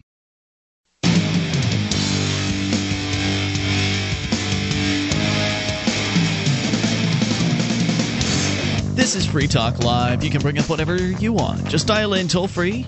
Take control of the airwaves. 800 259 9231, the SACL CAI toll free line 1 800 259 9231. You can join us on our website at freetalklive.com. All the features are free on the site. So do enjoy those and those other talk show hosts. They want to charge you, so dare to compare. Uh, take a look at what Free Talk Live offers for free and see what those other guys offer after you pay them seven bucks a month. Uh, so enjoy over at freetalklive.com. Now then, the Porcupine Freedom Festival is coming up in under two weeks' time, the 24th, so 10 days Wow. uh, from now, the 24th through the 27th. And technically, it really starts several days before the 24th, but nonetheless, it officially runs from the 24th through the 27th. That beautiful Lancaster, New Hampshire, Rogers Campground, right next to the White Mountains. Hundreds. So far, over 500 people are registered for this event, and more are expected to just show up that weekend. Uh, hundreds of people who are of a like mindset, people who love freedom, are coming together to the same place to enjoy each other's company, to camp out, to uh, participate in activities, uh, everything from family stuff to maybe not so family stuff. I guess it would depend on your family and and what kind of things you are willing to teach your kids. So uh, there's going to be a lot of fun to be had, and it is going to be, I think, an epic Porcupine Freedom Yeah, it's Festival. gonna huge. Yeah, it's put on by the uh, the Free State Project. It's done on a yearly basis. We were there last year and the year and the year uh, a couple years before that as well. Free Talk Live broadcasts live every single night.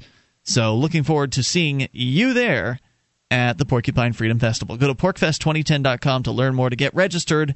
Uh, it's still it's still not too late. Uh, you've got right up until Porkfest uh, to get in for the $25 registration fee. If you wait till the actual event, you have to pay 30.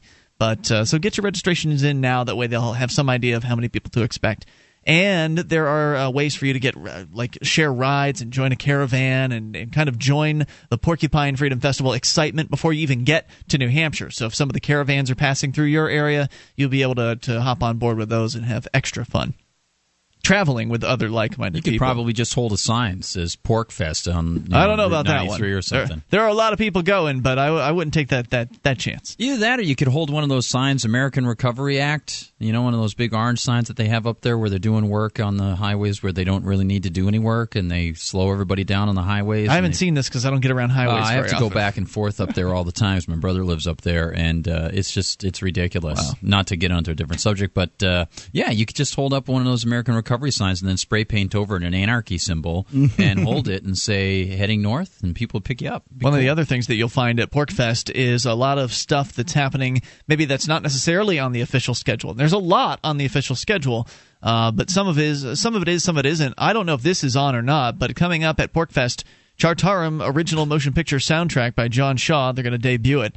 And uh, Think Twice Productions brings it to you, including tracks by Liberty activist Hannah Hoffman and The Nothing Project, as well as Scottish gangster rap epic featuring Touchmaster J and user Mac Friendly. Get your copy at Porkfest, and you'll receive a limited Porkfest commemorative beer mug. Now, I've seen the design for the beer mug. It's uh, it's kind of scary.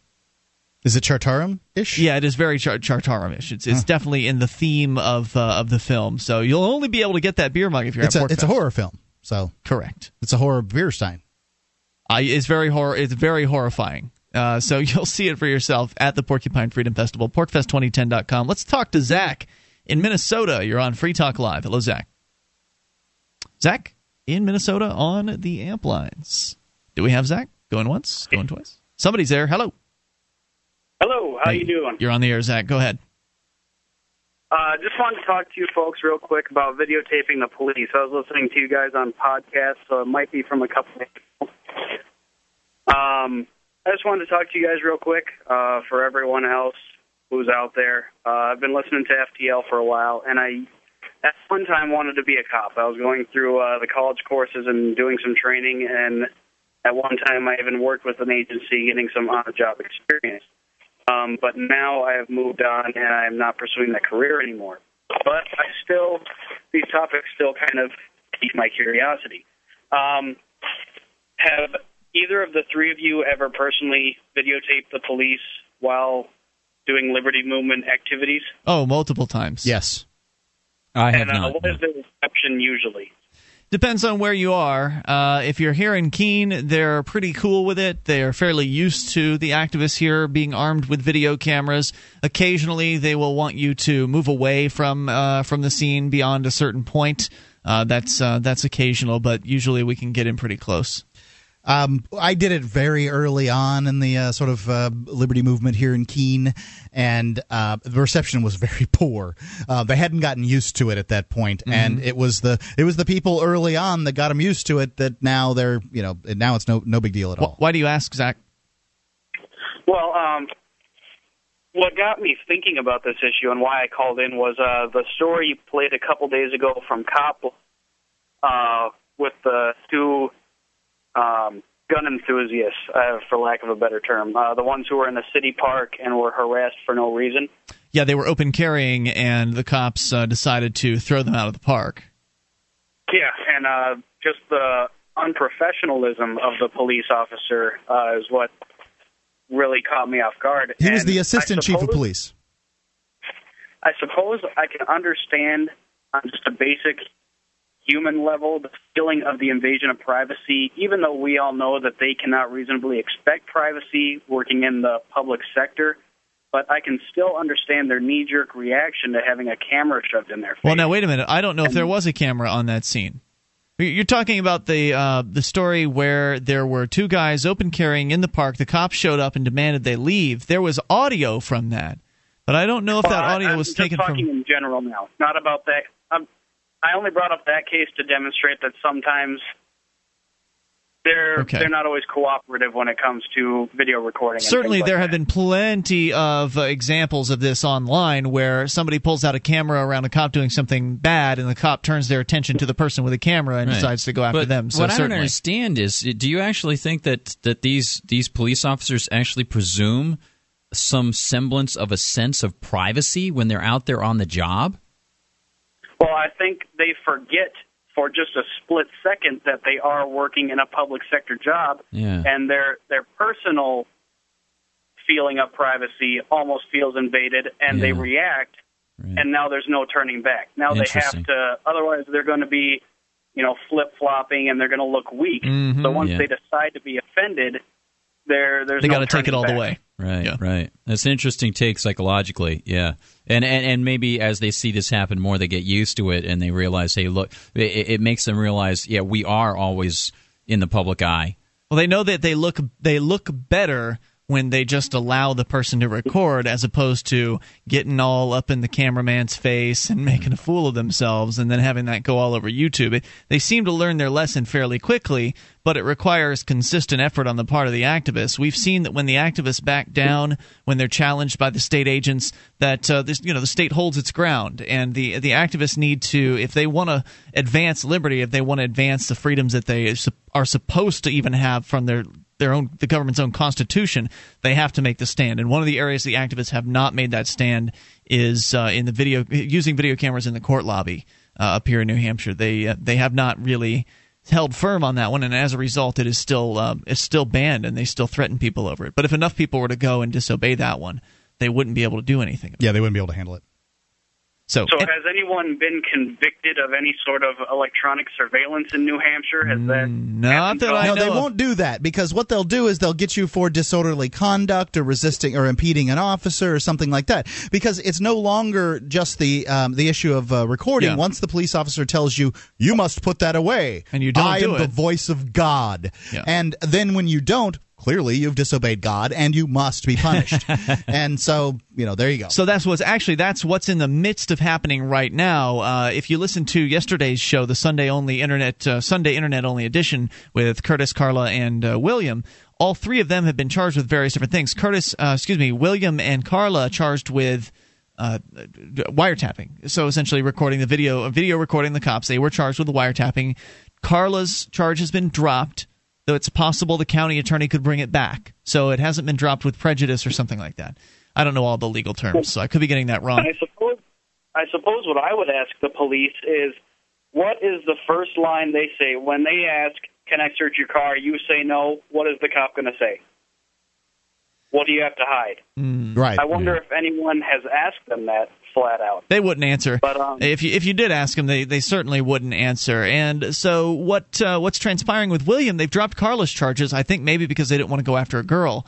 Uh, but with William, who is facing the same charge, they've added charges to him. What you were talking about, Mark, where they added some of the nonsensical Disorderly conduct Yeah, that and- crap. I don't remember exactly what they added, but it was that kind of category of nonsense. And so they're probably likely going to drop the wiretapping charge down the line and pursue the other ones and get a conviction. Hey, thanks for the call tonight, Zach. I appreciate hearing from you. Hour number three, although hopefully they won't get a conviction because hopefully the activists will turn out in, in such a manner that will uh, dissuade those folks. But we will find out. Uh, we're going to have some very interesting court cases uh, a little later on this year. Coming up, hour three's on the way. You can take control of the airwaves, bring up anything. This is Free Talk Live.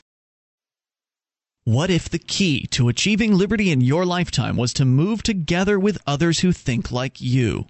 Liberty activists are joining the Free State Project, which is over halfway to its goal of 20,000 participants. And they're already making the move to New Hampshire. The successes are piling up and are proving the Free State Project is a real movement and no longer just a great idea. When you're planning your move, consider Keene. Keene is famous for its civil disobedience and non cooperation, and there's plenty of political opportunity as well. From demonstrations and vigils to outreach and volunteering, there's a lot going on in Keene. Keene is also the undisputed liberty media capital of the world, with television, talk radio, newsprint, and more, all originating here. Though it's more than just activism, with regular social events each week. See what's happening at freekeene.com and get connected with video, audio, the busiest Liberty Forum in New Hampshire, and more at freekeene.com. That's freekeene.com.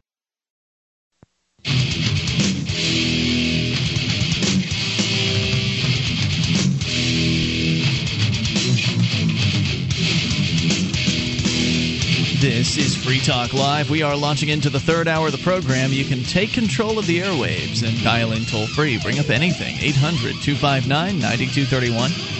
The number brought to you by SACL CAI. 800 259 9231. Join us on our website at freetalklive.com. Site allows you to influence the stuff we'll talk about on the air. You can go to uh, freetalklive.com, create your own account.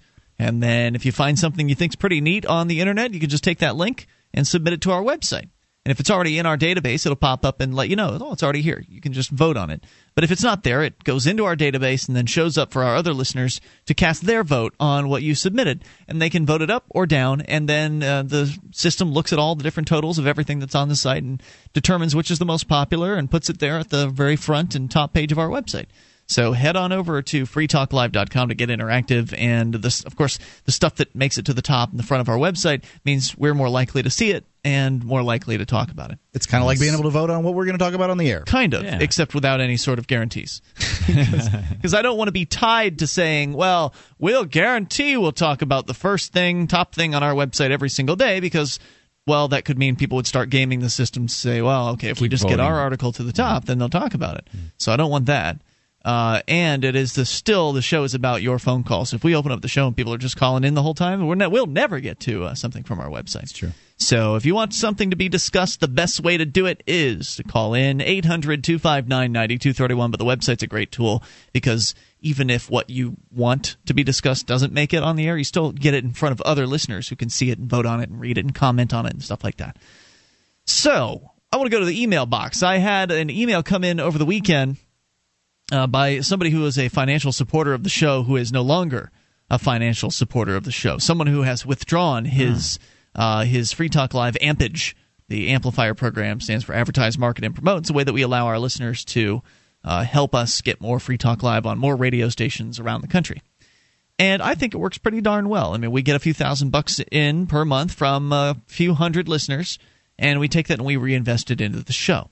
However, at some point, people some people are ready to kind of move on from Free Talk Live. Not everybody can stay with this show forever because, well, people's tastes change, interests change. Yeah, sure. Think about your radio listening habits over the years. Yeah. I, I used to listen to Rush Limbaugh all the time. Now I rarely catch it. I used to listen to Glenn Beck all the time. Now I rarely catch it. Some people will listen for a while and they'll tune out. They'll listen to something else and they'll come back and Yeah, listen for a sometimes you while. take a break, do something different. Yeah. Right. So you don't know what everybody's going to do, and everybody's got to do whatever's right for them. And this is what Jason has to say. I gu- guys, I'm sorry to do this, but I'd like to cancel my AMP subscription. I've been listening to Free Talk Live less and less, and to Freedomain Radio more and more. I'm finding I'm finding much more value in Stefan Molyneux's philosophy, and now that I'm more familiar with the freedom philosophy, FTL's approach to many issues has become frustrating for me. I understand I really cannot blame you or Mark directly for your choice of subject matter or approach to callers' topics, especially since I haven't found the time to call in myself and address the issues. However, I also recognize as a popular radio show your approach must necessarily be different to attract audiences, and so I cannot fault you for the medium you work in. If I tried to call in and raise these points, it would quickly become tedious and less interesting for your average listener. Well, that's what he thinks. I chose to read this on the air because I want to get into some of the meat of one of because he's crit- critiquing us, saying that our his our approach has become frustrating for him. So, what is frustrating about our approach? What specifically? That's what he gets into here. A quick example, he says, though I won't belabor the point. About a month ago, you addressed the question of racism in a free society. This was during the whole Rand Paul thing. Uh, wouldn't there be pockets of ultra racist society? Wouldn't that flourish? And you answered logically, of course. But you would have a chance to remove your participation from those markets, from those communities. You would simply shun and avoid them. Let the racists be racist. They'll probably have to amend their ways in order to be successful. And I think that's uh, I, I think that's largely true. I was uh, the other day uh, at, good because that's what we allegedly said. According to at the optometrist's office. I don't know whichever one is the the more doctory sorts, optometrist. I don't know the, the, the difference between ophthalmologist and optometrist. Oh yeah, I don't either. Um, but I was at one of their offices, and I'm sure they had both of them on staff. And I was just thinking about, you know, what's it take to keep an office running, and what kind of margins do businesses make? And if you look at the amount of money that a business takes in versus the guy in charge, the guys in charge, what they take home, Yeah. you know, the the fact is they might be taking home five percent of the gross totals that they make, mm-hmm. tops, tops. And if you were to cut down the amount of business, say you, I, we're not serving black people, and black people are what, 18% of the population nationwide. Obviously, that differs geographic areas or whatever. But uh, you're just cutting out 18% of the population. We're not going to do business with them. And that's sort of the suggestion um, that we were talking about. You know, that would be sort of here in Arizona and the, the Rand Paul uh, slip up thing about the uh, Civil Rights Act of 1964 or whatever um, then you're cutting out a certain segment of the population. How are you going to compete against the ophthalmologist office or optometrist office across the way that says we'll take anyone? Well, also you're going to lose people like me who will hear that news and say, "Well, I'm never going to so and so racist ophthalmologist ever again." On top of that, you will if you hear that news, and then you have to be, sort of check it and be very plugged in. But at the very least, and chances are good if you're if you're excluding black people, you're excluding uh, Mexicans, and because you're you're a 'Cause you're a bigot, bigot. across the board. Yeah. So how much of uh, I I don't know what the percentages are of just minorities, ethnic, ethnic minorities in the United States. I don't know how you're going to find out the Golden Blats and, and all the other the uh, the Jewish people out there. If you're going to just sort of pick people's names, Gardner, your last name's Goldstein, but you're not Gold- Jewish. Goldsmith. Goldsmith, Goldsmith, excuse yeah, me. Uh, so Yeah, you're not. Jewish, and it's, so it's impossible to tell these things. yeah. Uh, so I mean, I, I don't know how you can run a business by cutting out ethnic portions of Well, population. I know you want to get right back to the to the letter. I just want to mention that uh, we had, I had the opportunity to have a great conversation with a guy who had posted something on YouTube about this. His name's Jerry McClellan. And uh, uh, I just emailed Jerry through YouTube and asked him some questions. And one of the questions uh, on which I concentrated, and I'll, I'll talk about this later if we have any time, is uh, I think the inevitable question of, yeah, sure, you can say that markets will out, uh, but I think you need to address questions of what if uh, someone were in a very highly racist population area. That's and- where we're coming to next here in- Exactly. in so I'm going to pull back a little bit, but uh, we got to address that in our podcast. So he says, great so far. Then, when asked about withdrawing your economic support from Arizona in reaction to their recent anti immigration laws, as some have suggested, your answer was somewhere along these lines.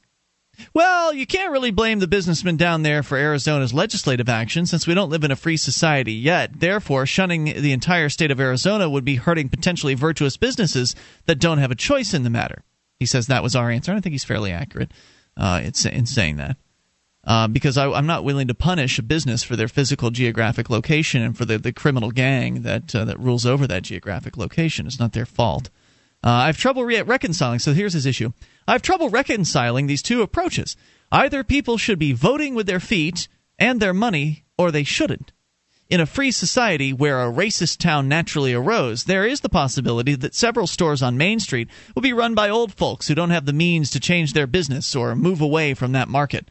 One could make your same argument. Wouldn't it be wrong to put old Grandpa Bill out of business when he is ignorant slash incapable of changing his situation because his town has become overrun by Nazis? When voting with one's money and feet, one cannot worry about those being affected who are ignorant of their situation. Their ignorance is not your responsibility. Acting morally is your only concern, and allowing your money to support an economy that doesn't allow people to be free is by definition morally troublesome. Given your approach to these issues, I shouldn't try to influence anyone with my money and business until we live in a purely free society. This logic doesn't hold water to me. We need to start living free now to spur the evolution of consciousness. Says, Perhaps I'm confused with an issue like this, but I find more and more that Mark and your arguments turn all too often to the argument from effect and not from consistent moral choices. So basically, he's saying that he's more moral because he would boycott all of the businesses within the political designation known as Arizona because of what some people in politics, uh, in government, have decided to do. And I And- think there's some and- serious faults in and what, what, he, what he does is he tries to draw an analogy to if you are f- arguing in favor of the free society where people can congregate through their own free will and form their own social relationships. Somewhere down the line, there might occur uh, a situation where the majority of those people in that small community might act in a particular way where there's a tiny minority that would be put at harm in harm's way if you no longer wanted to associate with those people. Let's come back and get into the uh, the details here because I think there's some serious flaws in what he's saying. Uh, we'll come back 800-259-9231, dig in a bit, and take your phone calls about what you want as well. This is Free Talk Live. Have you ever wished that you could buy, sell, and trade in silver in your community? Del Valley Silver has a no cost turnkey setup for you. You recruit six to eight businesses in your area to accept Del Valley Silver rounds as barter currency, and your wish is granted. You get paid, and you promote the use of real money. This isn't like so many other silver currency setups where it's really just a system to sell high priced rounds. It's a free market system based on Austrian economics. DelValleySilver.com. DelValleySilver.com.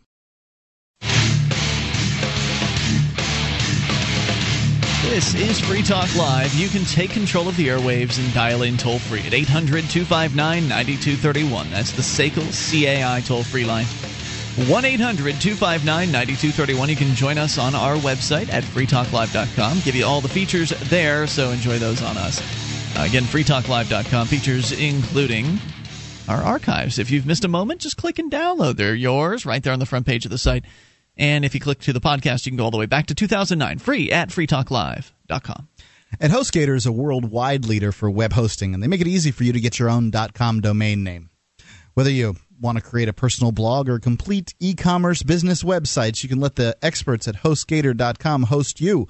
Uh, you can create your very own website with their free website builder tools and templates. Use code FTL, that's FTL is in Free Talk Live, and sign up today at HostGator.com to get your first month completely free.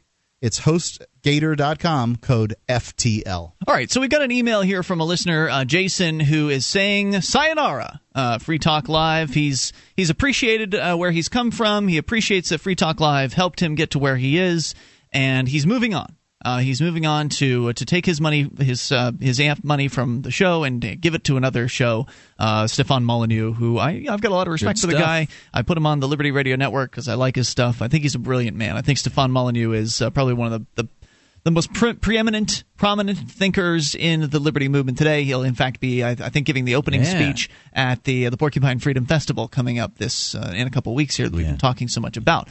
And he's it's a more of an intellectual show. Clearly, I mean he's uh, he's a brilliant guy. He's a philosopher, and his show is about philosophy and ideas and things like that. And and Free Talk Live is more mainstream radio show. So Stefan Molyneux is likely you know not going to get his show on mainstream radio stations anytime soon but there's a certain uh, audience that's attracted to a more cerebral kind of discussion. And Gard, you're one of those guys. I consider you in the you know the realm of the the Stefan Molyneux as far as your, your intellect. I mean, you're you're a brilliant man. Thanks, man. Uh, you, you raise the intellectual quotient on the show uh, significantly when uh, when you're here. Even And even during commercial breaks when I'm doing Barry Hurwitz. so Yeah, we won't tell any of Yeah, your we uh, can't talk fans. about that now. Yeah.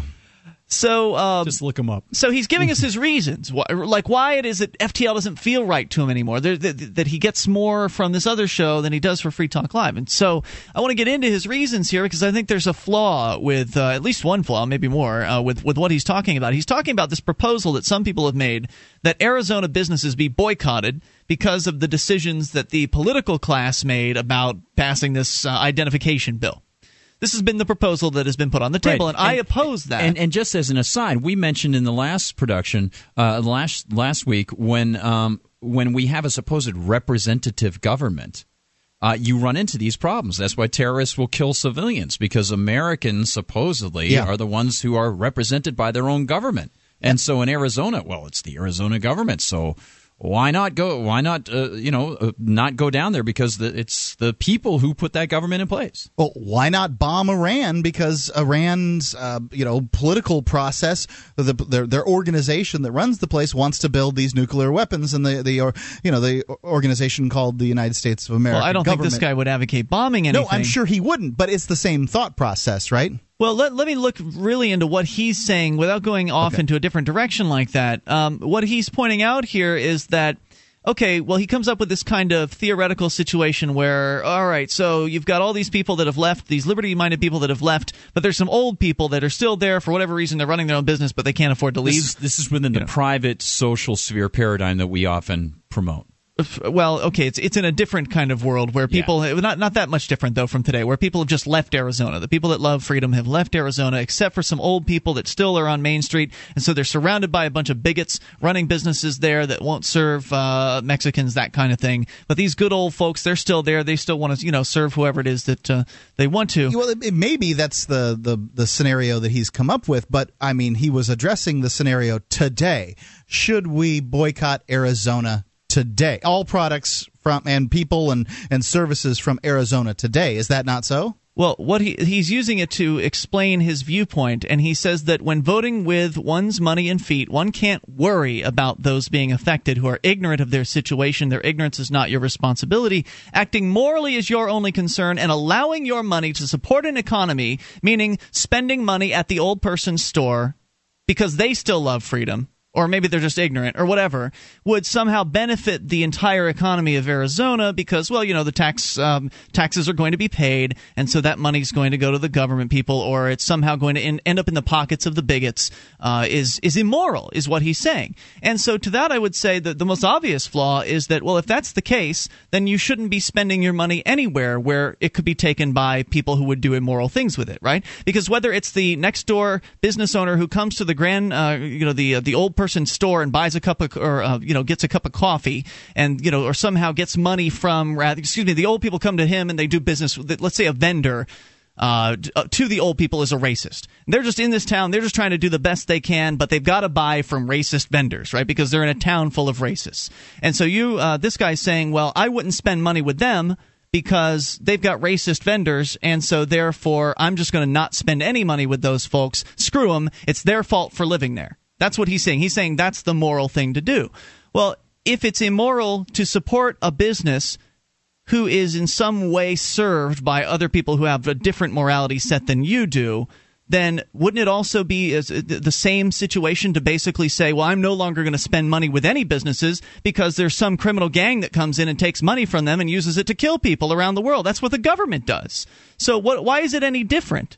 Why, why is it any different spending money uh, with your next door business, the, the, the business it, next door that's giving money to the government, as opposed to spending money with old mom and pop down in Arizona that happen to have racists as their customers or racists as their vendors. Right. Do you see what I'm saying? Yeah, I don't know absolutely. if I made it clear. It, it, all it all becomes diffused after a while, and, and the money is spread around, and you can't stop the flow of this currency one way or the other because the exchanges are going to happen and you really it's virtually impossible to stop these things. How about this one? How about like if you had a way to do business with somebody in Cuba? Let's say that uh, you've got a connection to where you can get some Cuban cigars, but Cuba is lorded over by these sick power mongering freaks who, when they get the opportunity, if they come across some of the money this uh, person selling you the cigars has uh, has sold you, you know, that they, they've got in their possession, they're going to take it. That money's going to go to the Castro's the regime, and the, right, it's going to go to the bad guys. That's some right. of that money's going to end up going to some bad guys. Does that mean you shouldn't do business with anyone in Cuba? No, I think you should do business with people in Cuba so that they can get a little taste of what it's like to have some money,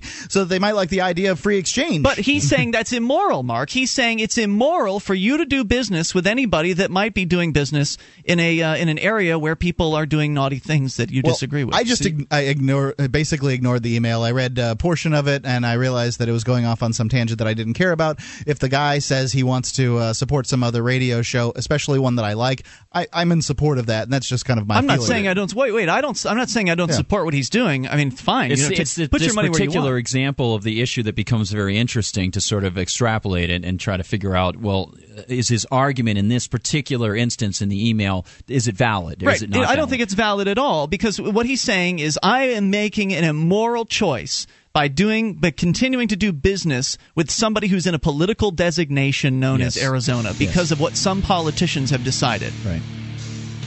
I, I'm not. I don't see how that's any more or less immoral than doing business with anybody anywhere else where there are politicians who decide things that I dislike. I've got business to attend to. I don't have to be. Uh, I don't want to concern myself too much with who's robbing money or who's doing business on the other side with that businessman. I'm concerned with the businessman I'm dealing with, and I can't concern myself beyond that much further. More coming up. This is Free Talk Live. DVD, books, music, instruments, periodicals, computers, software, electronic, photo, cell phone, office product, home and garden, bed and bath, furniture, kitchen, pet supply, automotive, hardware, apparel, shoes, jewelry, grocery, healthcare, sports and outdoors, toys, games, used, and more. It's a department store at your fingertips. Amazon.freetalklive.com. Get all your shopping done, a great deal, delivery to your door, and a percentage of your purchase will go to Free Talk Live when you enter Amazon through Amazon.freetalklive.com.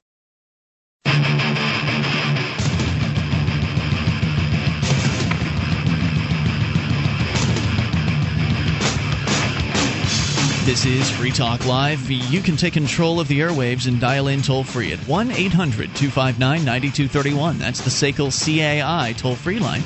800 259 9231. You can join us on our website at freetalklive.com. We give you the features on the site for free. So enjoy those on us. Again, that's freetalklive.com, and uh, features there include listening options, our news updates. You can get kept in the loop as to what's going on with Free Talk Live when you get on our news list. And there are different ways to do it. You can either sign up for our emailed updates, you can join our Facebook profile, you can also follow us on Twitter. So, whichever way is best for you, or all three of them if you want. Go to news.freetalklive.com to get signed up. It's free, of course. That's news.freetalklive.com.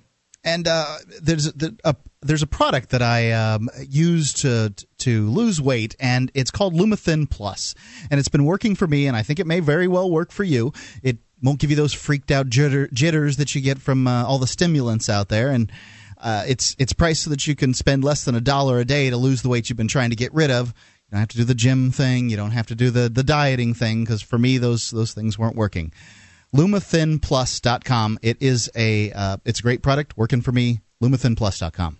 All right, so we're talking about uh, the issue of morality here, and Jason has emailed in explaining why he just doesn't feel comfortable listening to Free Talk Live anymore. It's just he, he appreciates uh, the show, and he points out that we we brought him to the ideas of liberty, and he you know he really has appreciation for Free Talk Live, but just doesn't feel like he connects uh, with our viewpoint anymore. And and he talks about how uh, he thinks Stefan Molyneux. He says, "I would encourage you strongly to uh, study Stefan more closely. He is, as far as I can tell, the standard bearer of truth and morality for individuals concerned with freedom."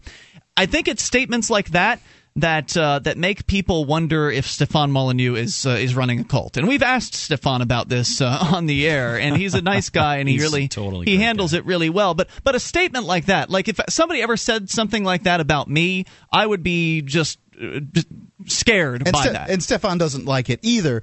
Uh, right. And and I mean, you know, I think he does a great podcast, but it there's a cult of personality aspect to it. When people say that, and they've said it to me more than one time, that somehow I need to to study this man's uh, philosophies and go after what he's going after uh, more so. Uh, you know, look, you like him, that's great. Yeah, I got it, but if you can't make the if you can't make the argument then please don't send me to somebody else who can. It's the same thing as oh read this book. I'm not going to read that book man. And I no s- there are a billion books out there and i'm not reading the one you suggested. Some sometimes uh, and, and the few times we've had discussions about what stefan molyneux says we always hear it through the, the grapevine right? Same and with the, alex jones well, right? the one time we talked to we talked to stefan we've talked to stefan more than once but Mm-hmm. recently once when we spoke with him i asked him about well, people have been saying this about what you've said. Is that true? And uh, it wasn't really interpreted. Whatever he was saying wasn't being interpreted right. So maybe he's not interpreting what he would say. But I do know that Stefan is the kind of guy who, uh, at least my understanding of, of him and some of the things that he, I've heard him say, uh, and please, you guys that are Freedomain Radio addicts, call in and correct me if I'm wrong about this.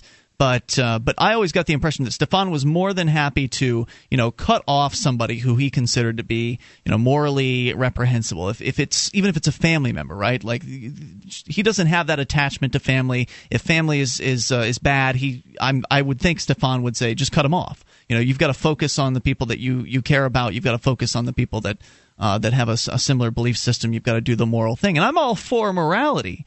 I just don't see this as uh, as being a moral issue because the the uh, emailer here, Jason, is talking about all of this difficulty that one would have to go through to cut off any involvement with anybody who might do business in an area in which there are undesirable elements that are interacting with that business. So if you're going to cut off Arizonan businesses because they happen to live in an arbitrary political designation where they're being robbed by a gang that has set a, a different set of rules than you might uh, otherwise have in your political uh, designation. Okay, does that mean you will no longer do business with all of the people who live in New Mexico but run their businesses in Arizona? Yeah, you know, we were talking. Or the reverse. What about if uh, they live in New Mexico, or excuse me, you know, live in Arizona and run their business in New Mexico? Can you do business with them, or is that off limits because That's they're going to take point. some money back and spend it on uh, on Arizona property taxes? We were, we were discussing off the air how there comes a point where you reach a limit in being able to control the various vectors out of which your money will then be respent when you deal with a business person. And I said, you know, you could buy a soda from a soda vending machine that is run by a guy who buys kitty porn, and you don't know it. And how would you? You don't. Yeah. So there, there's just some things. So these secondary and beyond- tertiary uh, sort of financial exchanges, You don't know. they're impossible to control. Exactly, and and and I think a little bit later on in that email when and we were going through a, a little bit this of this uh, during the commercial break, is he starts to he poses a question about the private society, where he he says that if there were a mom and pop store that were in a private free market town that had become overrun with Nazis. Mm-hmm. Um, but they couldn't leave for some reason. Yes, but they couldn't leave for some reason because they were too old or too ignorant or uh, impo- they couldn't get out of there. Um, would you? How would you feel about doing business with those people? And I'd be, I, I wouldn't have a problem doing business with Wouldn't those bother people me at all. What I'm concerned with is how they run their business, right? And the product that they're offering. If their product is a better product at a better price than what I can get locally by my freedom loving friends who happen to be surrounded by freedom loving people Right. in their freedom society, I'm still going to go with the better product at the better price, run by a business that uh, that is, I think, run morally. Now, now let's say, let's say you had conversations with these people. I'm not gonna do say- that. Let's let's say you had conversations. You're conversations. gonna pay more? Yes, I pay more all the time.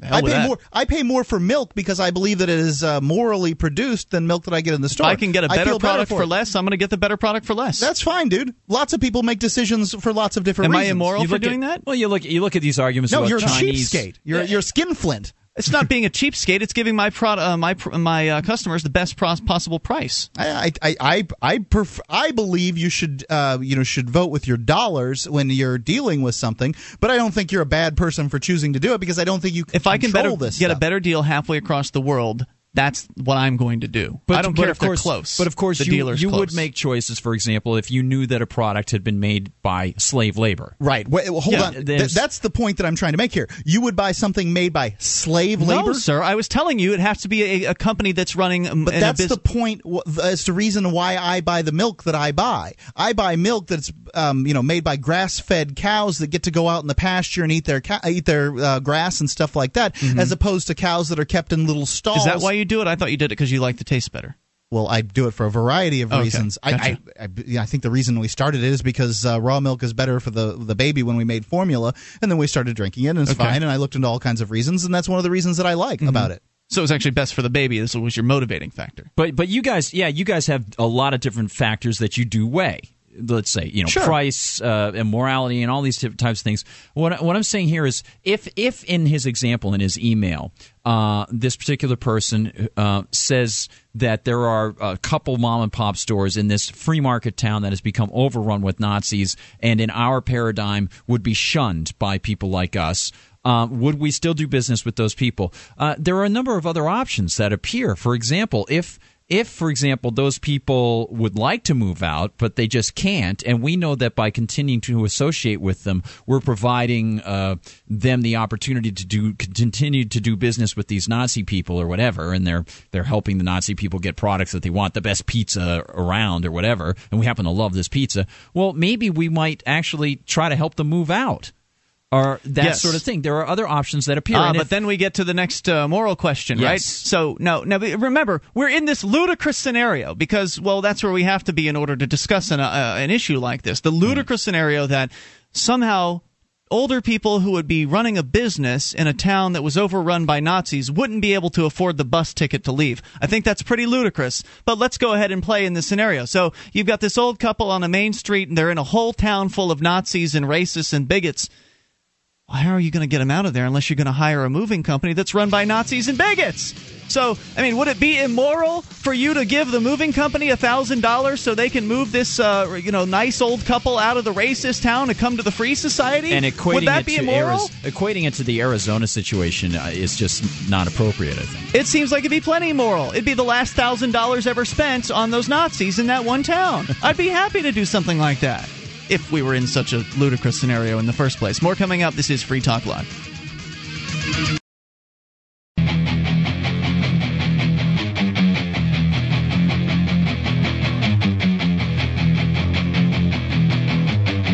Is Free Talk Live. Only moments remain. Enough time for your call. If you make it now, 800 259 9231 tonight. It's Ian. And Gard. And Mark. Join us on our website at freetalklive.com, and you can enjoy all the features there for free. If you like the show and you want to help support Free Talk Live, be an amplifier for AMP uh, for three bucks a month at amp.freetalklive.com. We'll take that money, reinvest it into the show, and get on more radio stations around the country, bring more internet listeners on board, and expose new people to the ideas of freedom. Go to amp.freetalklive.com, get signed up to help us advertise, market, and promote Free Talk Live. amp.freetalklive.com. You get perks too, like access to the AMP only call in lines, forum, and more. The podcast as well, AMP only podcast.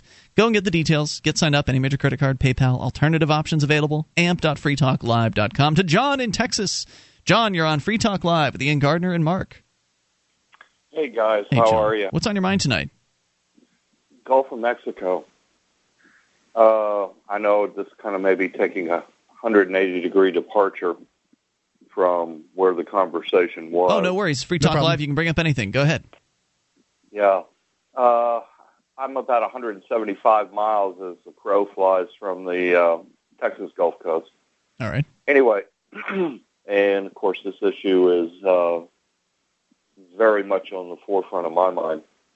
And I recently saw some videos on YouTube that uh, really brought home some things. One was uh, a news anchor from a local New Orleans TV station who was in Grand Isle State Park on the beach. Uh, he was approaching a group of the cleanup crew when he was uh, stopped by two guys with Talon, T-A-L-O-N, Talon Security, and told that he could not proceed any further down the beach or talk to these people or talk to the workers or anything like that. Um, and the Talon Security refused to say who they were being employed by Hmm. Okay. And uh, a sheriff's deputy pulled up, and he went. Finally, the uh, anchor, the reporter, was allowed to go talk to these people, to these cleanup crew, and of course, the security guys were right there, going, "You don't have to say anything. Just tell them you don't want to be interviewed." And to the man, in unison, they all said they don't want to be u- interviewed and put their head down. And the news anchor walked off and this is dovetailing to reports that are coming out of the Grand Isle area that people are scared to talk. They have been threatened by authorities not to speak. So now, is this video footage you're referring to? Yes, it's a, it, this is actual newscast. This the video footage I'm referring to right now is an actual television station broadcast that was put up on YouTube. You should uh, see if you can link over to that over at the uh, Free Talk Live website. That'd yeah, I'm very interested. to see. I'm very interesting to. I've uh, heard about this though. I right. have heard. yeah, we about heard this. we heard something about it last week, and uh, it sounded really questionable because the only guy that was saying anything about it was a, uh UFO investigator. But now there's actually you're No, saying there's actually video footage. This is this is footage. This is you know the guy from the television station. So how does one Right. find this footage? Where's the where does one go to? Uh, Um, I found it on a site uh, of a YouTube channel called Show Me Babies. S H O W M E B B Y. BBY. Show me BBY. All right. Right. Uh, they can't. You may you might be misspelling it. S H O W M E B B Y. I- It's not finding that. Well, that's the uh, subscriber, and then you it's under his videos. Hmm. Is it Show Me Baby B A B Y? No, no, No? It, it's uh, like BBY. Yeah, I can't. It's not there, man. Well, um, it's WZ. Tell you what. How about this? Post it over to uh, if you've got a link to Yeah, it. I can post it. It's a, it's a real thing. I can post. post it over the Free Talk Live BBS, or better yet, post it on the front page of our uh, our website. That's probably the best idea. Go to freetalklive.com. Now, guys, there's also another video, and this was from AP.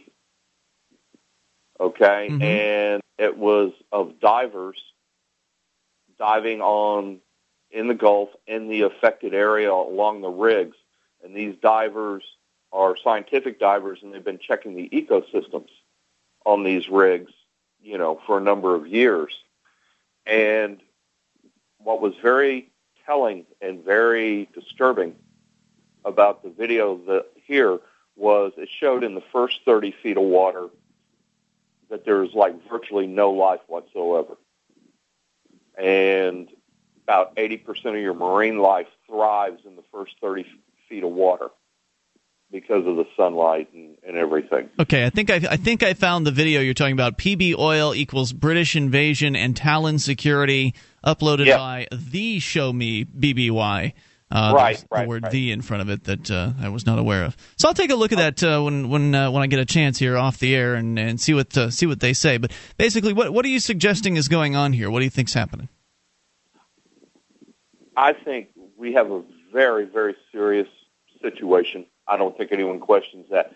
My problem is we are not being given the factual information by BP and the federal government, local governments, maybe in some cases, to make educated decisions on what needs to be done and what need and what people need to do. That's probably a I- I- true statement. Uh, I would say that's probably true. I My mean, fear, my fear, is the gases that are being released from this oil as it comes on shore, and the volume that it is coming on shore is going to create serious health problems for a major for for major segments of the population. Hmm. And we're not being given the facts and the information to allow people to make decisions, make preparations to do what they need to do to protect themselves. Their John, I want to appreciate I appreciate your call, and I thank you for giving us a heads up. We'll take a look at that information. I uh, again thank you for the call tonight at 800 259 9231. It's probably true that uh, with the the way the BP was in bed with the government, uh, it's probably pretty true that they're not giving you the full here, story. Here are a couple things that are going down. One thing is we know that the numbers that they're feeding us regarding how much oil is coming out.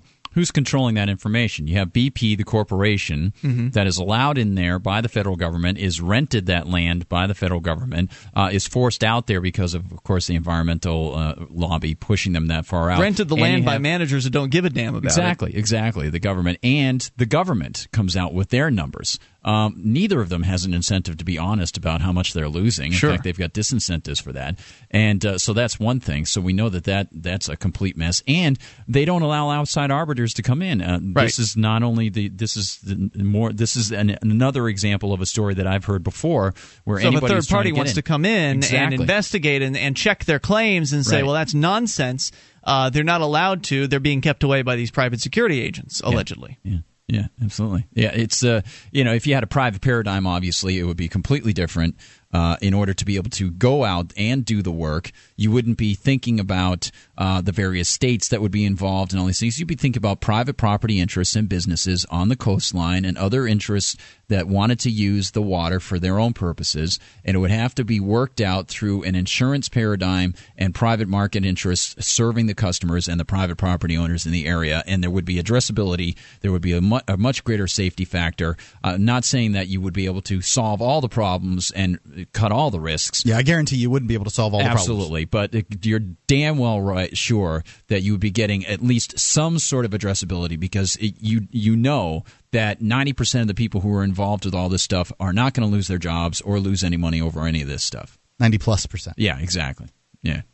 All right, so the toll free number here is 1 800 259 9231. So back to the discussion of morality briefly here as we as we wrap up the program.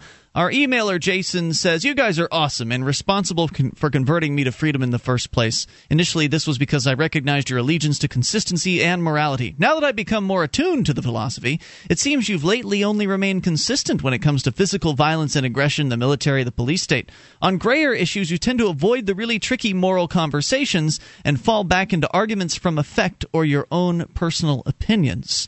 Logical contradictions have been popping up more and he uh, uses the example of what we discussed earlier. Right. Well, he has one example. contradiction.